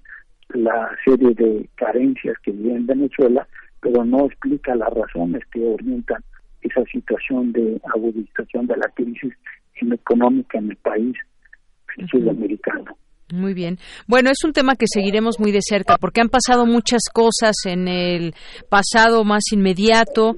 Eh, se ha hecho un autonombramiento de un eh, presidente, se ha, eh, pues, tenido un apoyo internacional de algunos países, de otros no. Se habla de que una gran mayoría apoya al nuevo supuesto gobierno de Venezuela, pero hay una gran confusión también en todos estos elementos y términos que se manejan de manera legal dentro y fuera del país. dijéramos que hay, hay, una hay una campaña mediática en contra del gobierno de Venezuela de los amplios sectores populares, pero también si lo vemos en el escenario internacional, buena parte de los países de América Latina respaldan la postura de la pacificación en Venezuela, particularmente el del grupo del CARICOM, es decir, del Caribe, los pequeños estados del Caribe, la postura de México, que también busca la solución pacífica de las controversias a través del diálogo, en tanto que hay otros gobiernos de la región como el de Colombia, el de Chile, que van a la vanguardia precisamente de desestabilizar el gobierno de Venezuela y hacen todo lo posible para generar esa crisis y tornarla, como ellos señalan, en una crisis humanitaria, la crisis que padece Venezuela por el bloqueo impuesto por los Estados Unidos y donde el gobierno venezolano, el señor Duque, o el de Chile o el de Perú, le están haciendo el juego dentro de ese contexto que estamos hablando. Claro. Y bueno, vemos el tema también de la no intervención, es que, que, es además la postura de nuestro país, la postura que ha adoptado México en este sentido. Pues seguimos de cerca este tema, doctor. Por lo pronto, muchas gracias por tomar esta llamada desde Berlín. Le mandamos muchos saludos. No sé si usted esté en la puerta de Brandenburgo, en el edificio del Reichstag, donde usted se encuentre, le mandamos muchos saludos. Estamos ahorita aquí viendo las conmemoraciones pues de, la, de, lo que fue hace 30 años la caída del muro de Berlín, precisamente, ¿no? Y entonces estamos haciendo la comparación y el estudio de lo que ha significado el cambio del mundo y cómo estos países, a pesar de un desarrollo económico, pues lo que ha pasado es que se han llevado el muro de aquí a la frontera con México y Estados Unidos para evitar la entrada allá de los inmigrantes, tanto mexicanos como de Sudamérica y otros países de Centroamérica. Muy bien. Bueno, doctor, pues muchísimas gracias, que tenga buena estancia y seguimos en comunicación. Muchas gracias. Hasta luego. Hasta luego, muy buenas tardes. El doctor Adalberto Santana, doctor en estudios latinoamericanos en la UNAM y es investigador del CIALC, del Centro de Investigaciones sobre América Latina y el Caribe. Continuamos. Porque tu opinión es importante, síguenos en nuestras redes sociales, en Facebook como Prisma RU y en Twitter como arroba PrismaRU. Deportes RU.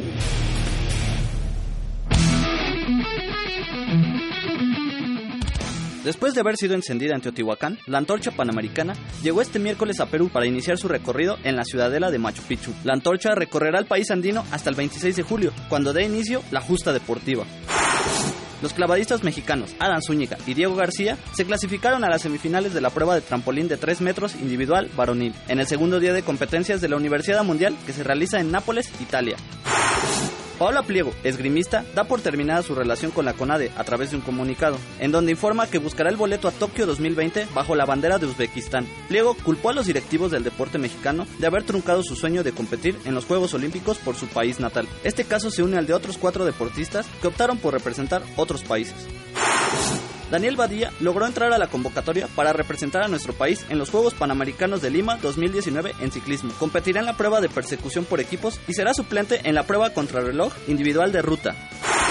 La clavadista regiomontana Alejandra Estrella dio a México su primera medalla de oro en la Universidad Mundial de Nápoles, al sumar un total de 327.65 puntos en la prueba de 10 metros plataforma. Pumas perdió 1-0 contra el Celaya en lo que fue su segundo partido de preparación de cara a la Apertura 2019. Este también fue el segundo encuentro de Michel González al frente de la escuadra felina. Próximo rival, los Cafetaleros de Chiapas, mañana a las 8 horas. Para Prisma RU, Moisés González.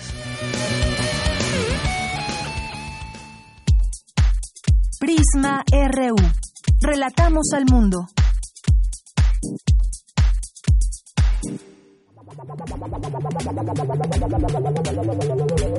El refractario, RU.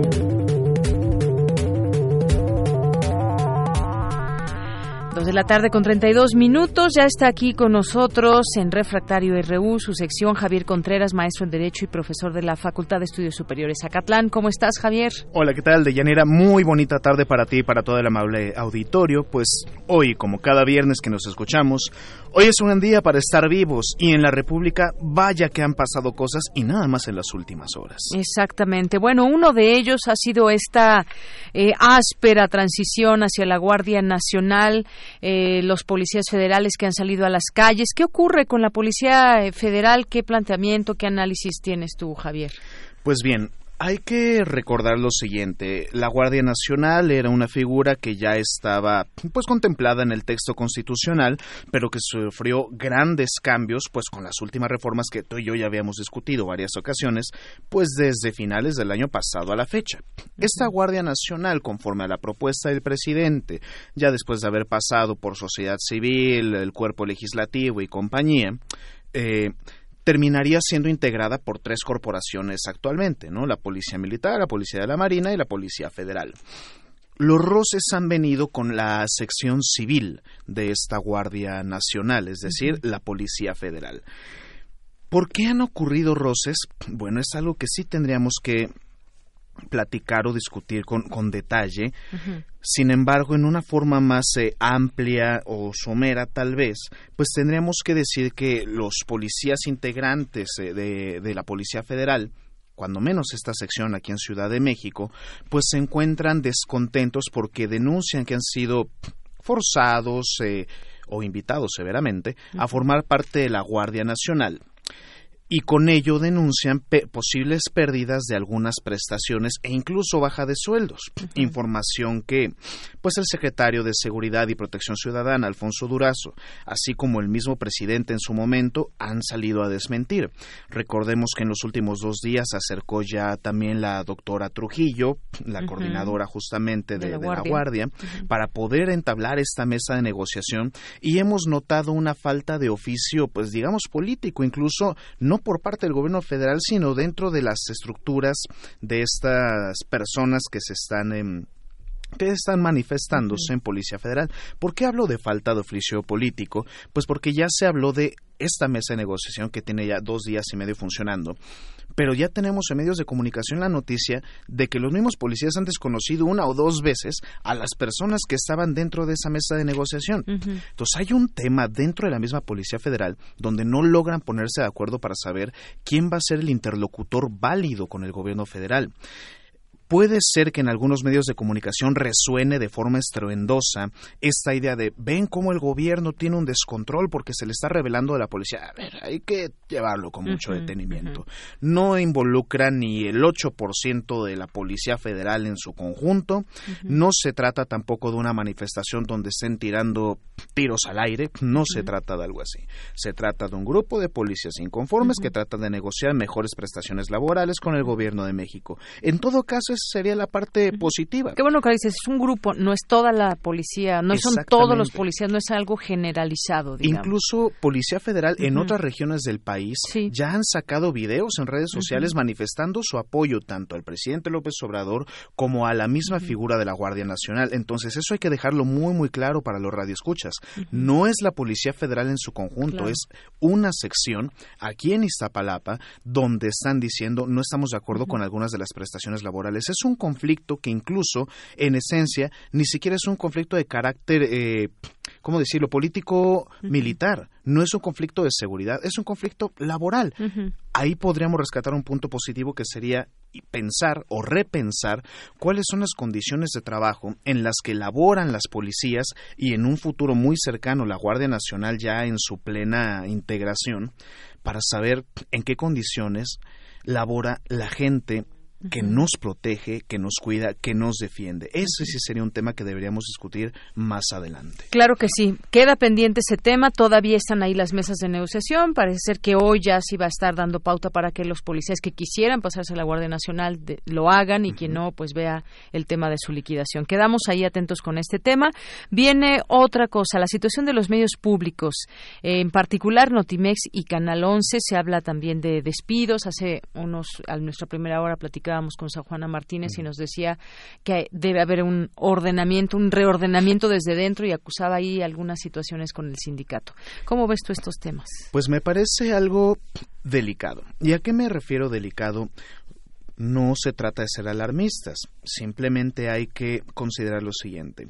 Hace algunos meses, en diferentes medios de comunicación, se había mencionado este concepto de paz laboral. La paz laboral, personalmente, me resulta uno de los conceptos más perversos que pueden existir en el derecho del trabajo y en el derecho en general, porque nos habla de que no deben haber conflictos en ningún lado o que es deseable que no existan conflictos laborales. A ver, perdóneme, pero la lucha por los derechos siempre ha surgido de un conflicto. Ahora, este tema con Notimex y en el caso de Canal 11 pues no es un tema de paz laboral no es un tema de un sindicato democrático, fuerte, organizado, que está peleando por sus derechos frente a un gobierno autoritario. Eso no está pasando. ¿Qué está ocurriendo? Estamos descubriendo que se trata de la influencia de un líder sindical del cual ya salieron documentales que comprueban que ha realizado gastos excesivos para él, incluso para familiares con base en dinero público. Es decir, quién sabe Dios dónde estará el erario de no sé cuántos años en esa agencia noticiosa del Estado. pero me parece que es un esfuerzo loable por parte de la directora San Juana de enfrentar este tipo de circunstancias y tomar las acciones correspondientes. Probablemente puedan haber pues otros modelos de negociación o ver de qué manera se puede uno sentar a conversar con las personas afectadas por esto y eso incluye al líder sindical para saber cuáles son los conflictos e incluso los malos manejos que han ocurrido. Como se ha dicho que ya hay una eh, una denuncia ante Secretaría de Función Pública para poder atender este caso pero me parece que ha habido una gran disposición por parte del gobierno federal eh, desde el día de ayer en la mañana que el mismo presidente anunció que, encargaba ¿no? exactamente que habría una mesa de negociación y que encargaba al vocero de la presidencia Jesús Ramírez Cuevas para poder atender este este tema. Y hoy cuando menos ya se ve un poco más tranquilo y más controlado. Estamos en presencia de un gobierno que, como el mismo presidente ha dicho, que puede cometer errores, como todo lo humano que puede ser susceptible a cometer errores, pero a diferencia de las administraciones pasadas, ese gobierno sí recula. Ese gobierno recapacita e incluso pide las disculpas si llega a ser el caso necesario. Hay que esperar a que concluya el caso de estas negociaciones con Notimex y ver cómo se vuelve a, tomar el tema de Canal 11, pero es muy importante considerar cuál es el papel de los medios públicos, la calidad de vida de los eh, empleados, de los trabajadores de los medios públicos, ¿para qué? Para poder disponer de buena información para la ciudadanía. Así es, y con este tema de que se tiene que investigar al líder sindical de Notimex, porque ya quería presentar su renuncia sin que se haga esta investigación, dijo San Juana, espérate, falta que pues salga todo bien, todo este tema de, de, los recursos y demás. La corrupción en México, el caso Lozoya, la figura de testigo protegido, a su familia, a su madre, a su esposa, a su hermana, ya eh, pesan acusaciones sobre ellas muy serias. Efectivamente, me recuerda un personaje, otro de esos célebres priistas, un alguien con quien comparto el nombre, qué barbaridad, ¿no? Javier, Javier, ándale, Duarte, Duarte. Ah, mis amigos periodistas, un saludo, ¿verdad? Digo, nada más para tener Oye, pero ahí a la esposa no le pasó nada, la esposa de Javier Hasta el momento no le pasó nada, pero se la pasa muy bien, ¿eh? ¿eh? Seguramente se la pasa bien por ahora. Vamos a ver qué ocurre con las pesquisas de la Fiscalía General si es que en algún momento ejerce algún tipo de acción. Claro, esto no es ningún tipo de anuncio, simplemente hay que ver que en los causas legales se pueden llevar a cabo las cosas de manera adecuada. Ahora que no existe ese manto protector del gobierno federal, porque ha cambiado esto, ¿no? ¿Qué hay que rescatar del caso de los Lozoya Austin? Sabes, eh, a lo mejor esta discusión puede tender un poco a lo político moral o incluso a lo ético, pero me hace pensar en el tema de lealtad. En las instituciones políticas, Em, pues se habla no solamente de lo estrictamente jurídico, de lo legal, de las estructuras eh, de gobierno, de las instituciones, sino que se habla también de los comportamientos de los agentes. En esos comportamientos de los agentes influye la lealtad en los partidos políticos e incluso dentro de las estructuras de algunos gobiernos. Me hace pensar muy severamente que Emilio Lozoya haya pedido ya la figura de testigo protegido para declarar y más ahora que se tiene finalmente la acción penal por el caso Oderbrecht. Me hace pensar en, bueno, es que ya va a echar de cabeza a sus ex colaboradores. Tal vez llegó ese momento. Tal vez cuando llegó hasta el cuello el agua y es momento de hablar. No lo sabemos todavía. Y ese es un tema. Creo que es importante seguir las pesquisas de la Fiscalía, ver cómo avanza este caso Oderbrecht, esta nueva acción penal, y esperar que llegue la justicia en este país, que yo creo que es posible verlo. Sobre la familia prefiero reservar comentarios, hay que permitir que se desarrolle la temática, pero sería importante eso, cómo funcionaban las lealtades en el gobierno pasado, estos mecanismos de engrasamiento de los engranajes de la corrupción. Muy bien, pues lo seguiremos platicando porque también es un tema que está abierto a lo que pueda suceder con estos señalamientos y estas acusaciones. Javier Contreras, muchas gracias. Muchísimas gracias, Deyanira, y para todo el amable auditorio, que tengan un excelente fin de semana. Gracias, hasta luego. Relatamos al mundo. Relatamos al mundo. Porque tu opinión es importante, síguenos en nuestras redes sociales, en Facebook como Prisma RU y en Twitter como arroba PrismaRU.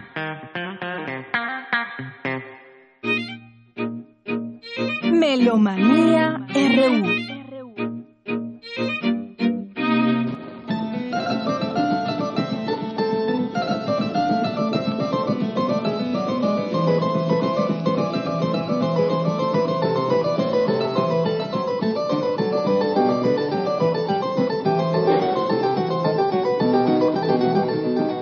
Melomanía RU ya comienza. ¿Cómo estás, Dulce? Buenas tardes. Pues aquí emocionada de saber que un día como hoy nació Wanda Landowska. Ella nació en 1877 en Varsovia, muere en Estados Unidos por sale huyendo de las guerras. Ella recibe su educación primero en su ciudad natal, Varsovia, después se va a Berlín, estudia composición y este la agarran las eh, en la primera década ya del siglo XX Landowska se asocia a la Escola Cantorum de París. Y ahí en estudiando la música antigua se da cuenta estamos escuchando ahorita el burré número uno y el número dos de la suite inglesa de Johann Sebastian Bach.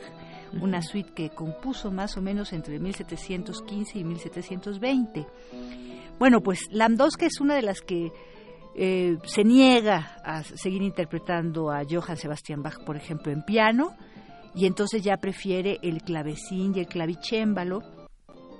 Hace su primera eh, este, actuación pública con este instrumento y después de 10 años construye su propio clavicornio según sus especificaciones personales. Ella escribió también un libro que lleva el título de La música antigua y este, digamos, ella es una de las pocas también clavecinistas y pianistas del siglo XX que inclusive hizo estrenos en su momento. Eh, música bellísima. Feliz cumpleaños, Banda Landowska.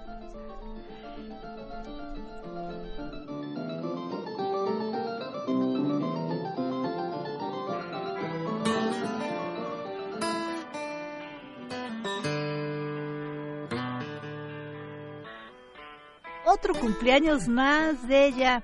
Tenemos la banda Pink Floyd, eh, que un día como hoy también, 5 de julio, se forma en Inglaterra en 1964. 55 años esta banda que ha logrado un reconocimiento internacional por su música progresista, psicodélica, digamos también por todas sus experimentaciones sonoras, pero también por las letras filosóficas por todas estas este, maneras también de cuestionar, ¿no? Y me gustó mucho poner este Wish You, Wish you Were Here. Este es un álbum que tuvo muchísima pues este popularidad en 1975. Hay que decir que desde Dark, Sun, Dark Side of the Moon de 1973 ya tuvo muchísimo.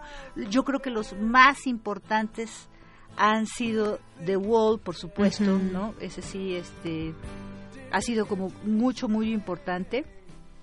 The Final Cut también.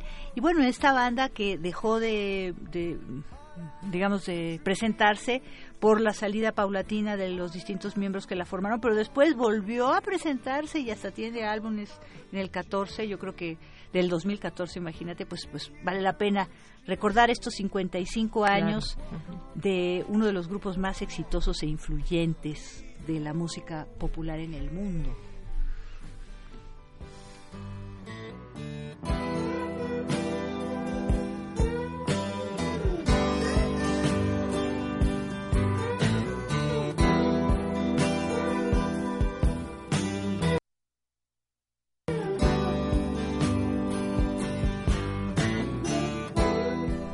Y bueno, pues ahora nos vamos con las invitaciones.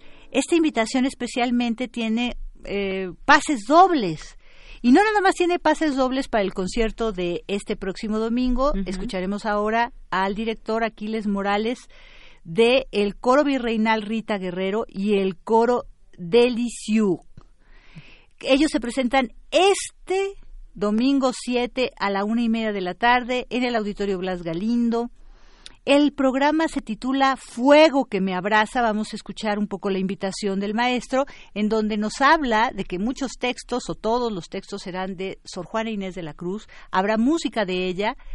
Eh, bueno, del tiempo de ella cuando se cantaba la música compuesta por distintos compositores virreinales, pero también hacen una invitación a uno, a un compositor contemporáneo, egresado del CIEM, Andrés Vergara, para que haga algunas transiciones y hacer este fantástico contraste entre lo contemporáneo y lo antiguo dedicado a Sor Juana Inés de la Cruz. Escuchemos y tenemos, recuerden, tres pases dobles para este concierto del 7 y ayer escuchábamos también a la maestra Ana Patricia Carvajal. Ella es eh, directora, entre muchos otros ensambles, del ensamble coral Boche Intempore. Están cumpliendo 30 años. Se llama 30 años compartiendo el concierto que va a ser la próxima semana, el domingo 14. También para el domingo 14 a la una y media en el mismo foro, en el Auditorio Blas Galindo del CENART. Tenemos otros tres pases dobles. Llámenos 55 36 43 39, 55 36 43 39 y escuchemos la invitación que nos hace Aquiles Morales.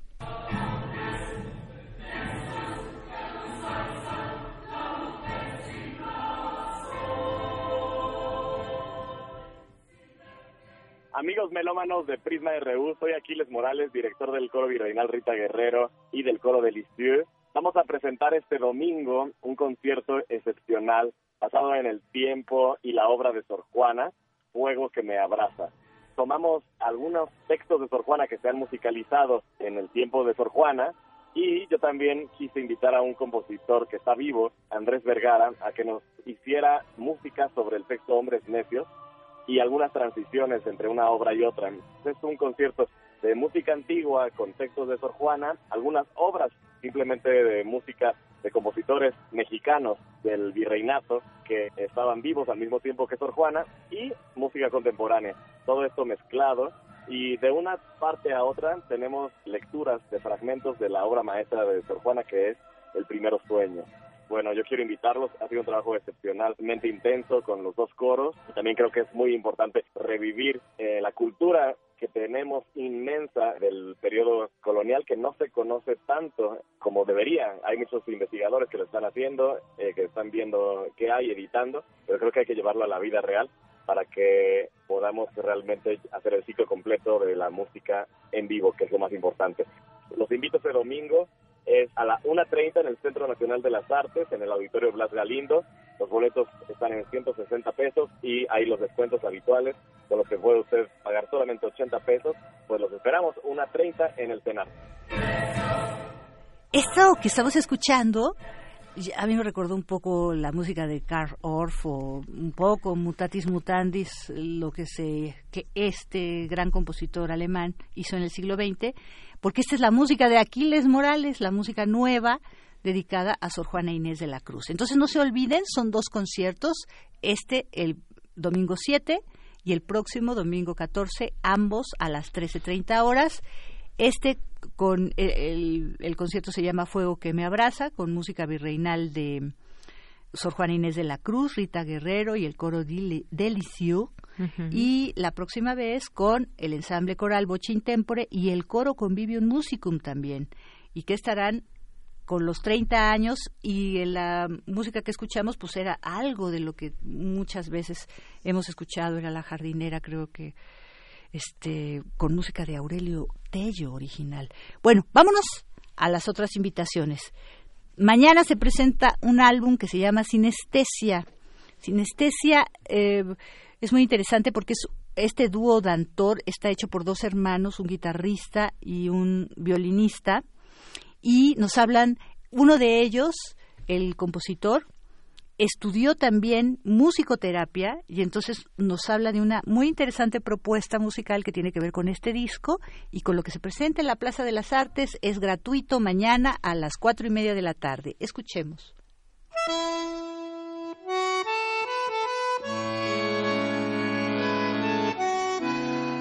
Buenas tardes amigos melómanos de Prisma RU, nosotros somos el grupo Dantor, mi nombre es Israel Torres, soy violinista. Y mi hermano Daniel Torres, quien es guitarrista y director y compositor de la agrupación. Es un placer estar aquí en el programa y los queremos hacer una atenta invitación para nuestra presentación del disco que será mañana en la Plaza de las Artes del Centro Nacional de las Artes a las 4 de la tarde es central libre y bueno, por supuesto que además de la música en vivo que interpretaremos de este álbum que estamos presentando, que ya está previamente en las plataformas digitales como Spotify, iTunes y demás, vamos a hacer la presentación física del objeto, del disco, que bueno, además tiene un arte bastante interesante.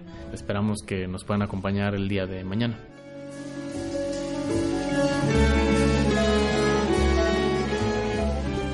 Hola a todos, soy Daniel Torres, el director, compositor del proyecto Dantor. Quería extenderles la invitación al espectáculo que tendremos mañana en la Plaza de las Artes. Estaremos presentando el disco Sinestesia. En este espectáculo la idea es posibilitarlos a los escuchas conectarse con una percepción distinta de, un proyecto auditivo, de un proyecto musical, donde los invitamos a conectar con emociones, con experiencias, con colores. El proyecto justamente se llama Sinestesia por la capacidad que puede desprender de imágenes en sus cerebros.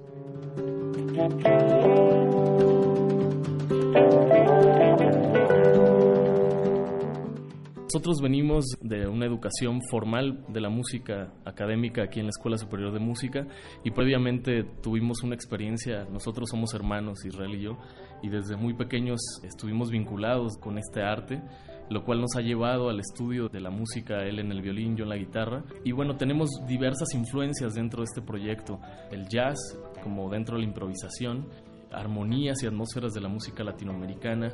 Esta influencia la tuve principalmente en mi viaje de estudio en Argentina. Al conectarme y al encontrarme con la música de allá del sur, música con mucha influencia afro, pero con una presencia y una identidad latinoamericana. Y bueno, un poco de eso van a escuchar, van a poder presenciar el día de mañana en el concierto.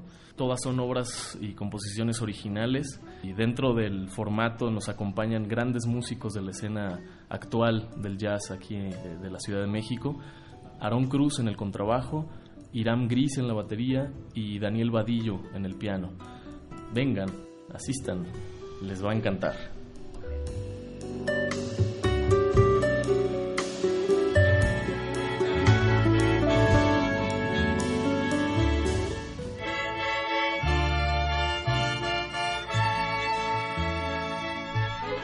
Bueno, pues la orquesta típica García Blanco está cumpliendo 10 años y tenemos en la línea al maestro Ricardo Gutiérrez García, él es director de esta orquesta típica. Estamos escuchando atrás las grabaciones de que ya tienen ellos y nos van a invitar a otro concierto por estos 10 años, primeros 10 años de vida de esta orquesta. Muy bienvenido sea, maestro. Muchísimas gracias por tomar la llamada, por esta invitación que nos va a hacer. ¿Dónde, cuándo, en dónde, a dónde vamos a tener que ir para festejar estos 10 años? Muy buenas tardes. Un placer estar con ustedes eh, de manera telefónica. Esperamos muy pronto estar eh, de manera física porque Radio UNAM es para nosotros pues un espacio vital, es un oasis en el que pues recurrimos todos los que nos dedicamos a promover la cultura nacional, pues es un espacio sumamente importante. Muchas gracias. Los queremos invitar efectivamente a, la fiesta de los 10 años, los primeros 10 años de nuestra orquesta típica García Blanco. Esto va a ser el próximo miércoles 10 de julio en el majestuoso Teatro de la Ciudad, Esperanza Iris. Eh, vamos a tener para acompañar esta velada increíble a músicos que nos han acompañado a lo largo de, nuestra vida musical y artística y que además son personas sumamente importantes en la exposición de, nuestras de nuestra música mexicana como el doctor Alberto Ángel el Cuervo eh, el propio maestro Rafael Jorge Negrete quien es nieto del inolvidable Jorge Negrete. Tendrá la maestra Mirza Maldonado que es una extraordinaria cantante, intérprete de nuestra música, embajadora de nuestra música en todo el mundo. La maestra Mirza Maldonado es, a su vez, hija del gran compositor Fernando Z. Maldonado y María Alma, que son, pues, este, compositores que son muy, muy, muy sonados en, nuestra cultura. Eh, bueno, va a estar el maestro Mario Nandayapa, que es un heredero de la cultura de la marimba en el país vamos a estar trabajando con todos ellos. Creo que es la primera vez que se juntan tantas personalidades en el escenario. Eh, para, va a ser un regalo para nuestra gente. Maravilloso porque además pues está también de gala el Teatro de la Ciudad de Esperanza Iris con esa gran remodelación y los 100 años que apenas cumplió el año pasado.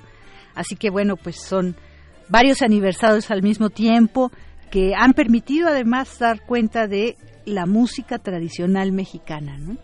Así es, totalmente de acuerdo, es un escenario maravilloso y, y qué, qué mejor pretexto que, que la cultura para que la, la familia se pueda reunir en este espacio, que sea parte de esta celebración de nuestros 10 años.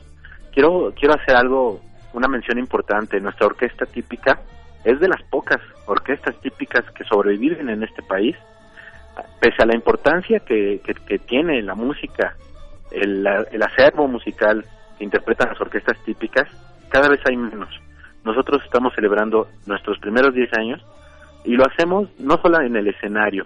Los maestros que integran esta orquesta pertenecen a, a un proyecto, un proyecto de difusión cultural en la niñez. Estamos trabajando en la Ciudad de México y en el municipio de Nezahualcóyotl. Ahí tenemos ahorita 2.000 niños, 2.000 que se están capacitando de manera instrumental o coral en torno a la música popular y tradicional mexicana. Pues maestro, no nos queda más que felicitarlos, agradecerles la invitación y si quiere, déjele la página a nuestra audiencia interesada para que ellos se acerquen a ustedes y vean si sus hijos y mm, alguien que esté interesado en aprender música o en recrearla de esta forma puede acercarse a ustedes. Claro que sí, con mucho gusto.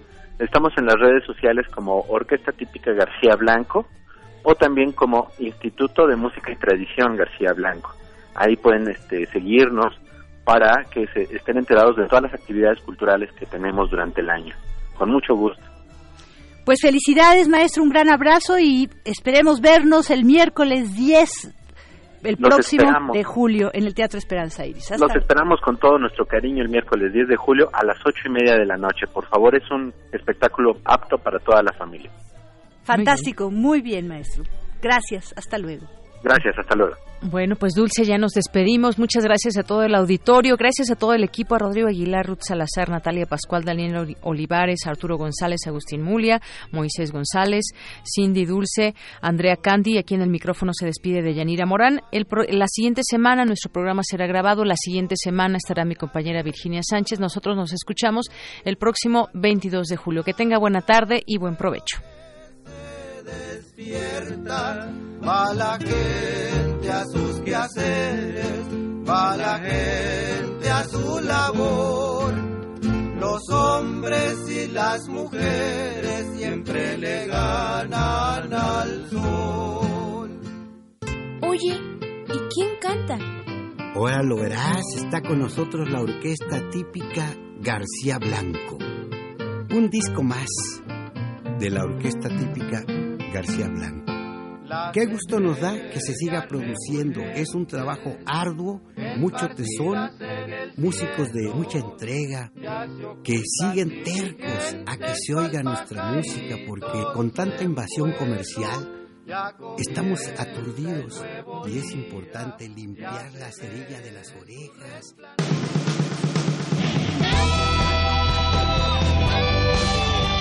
Prisma RU. Relatamos al mundo.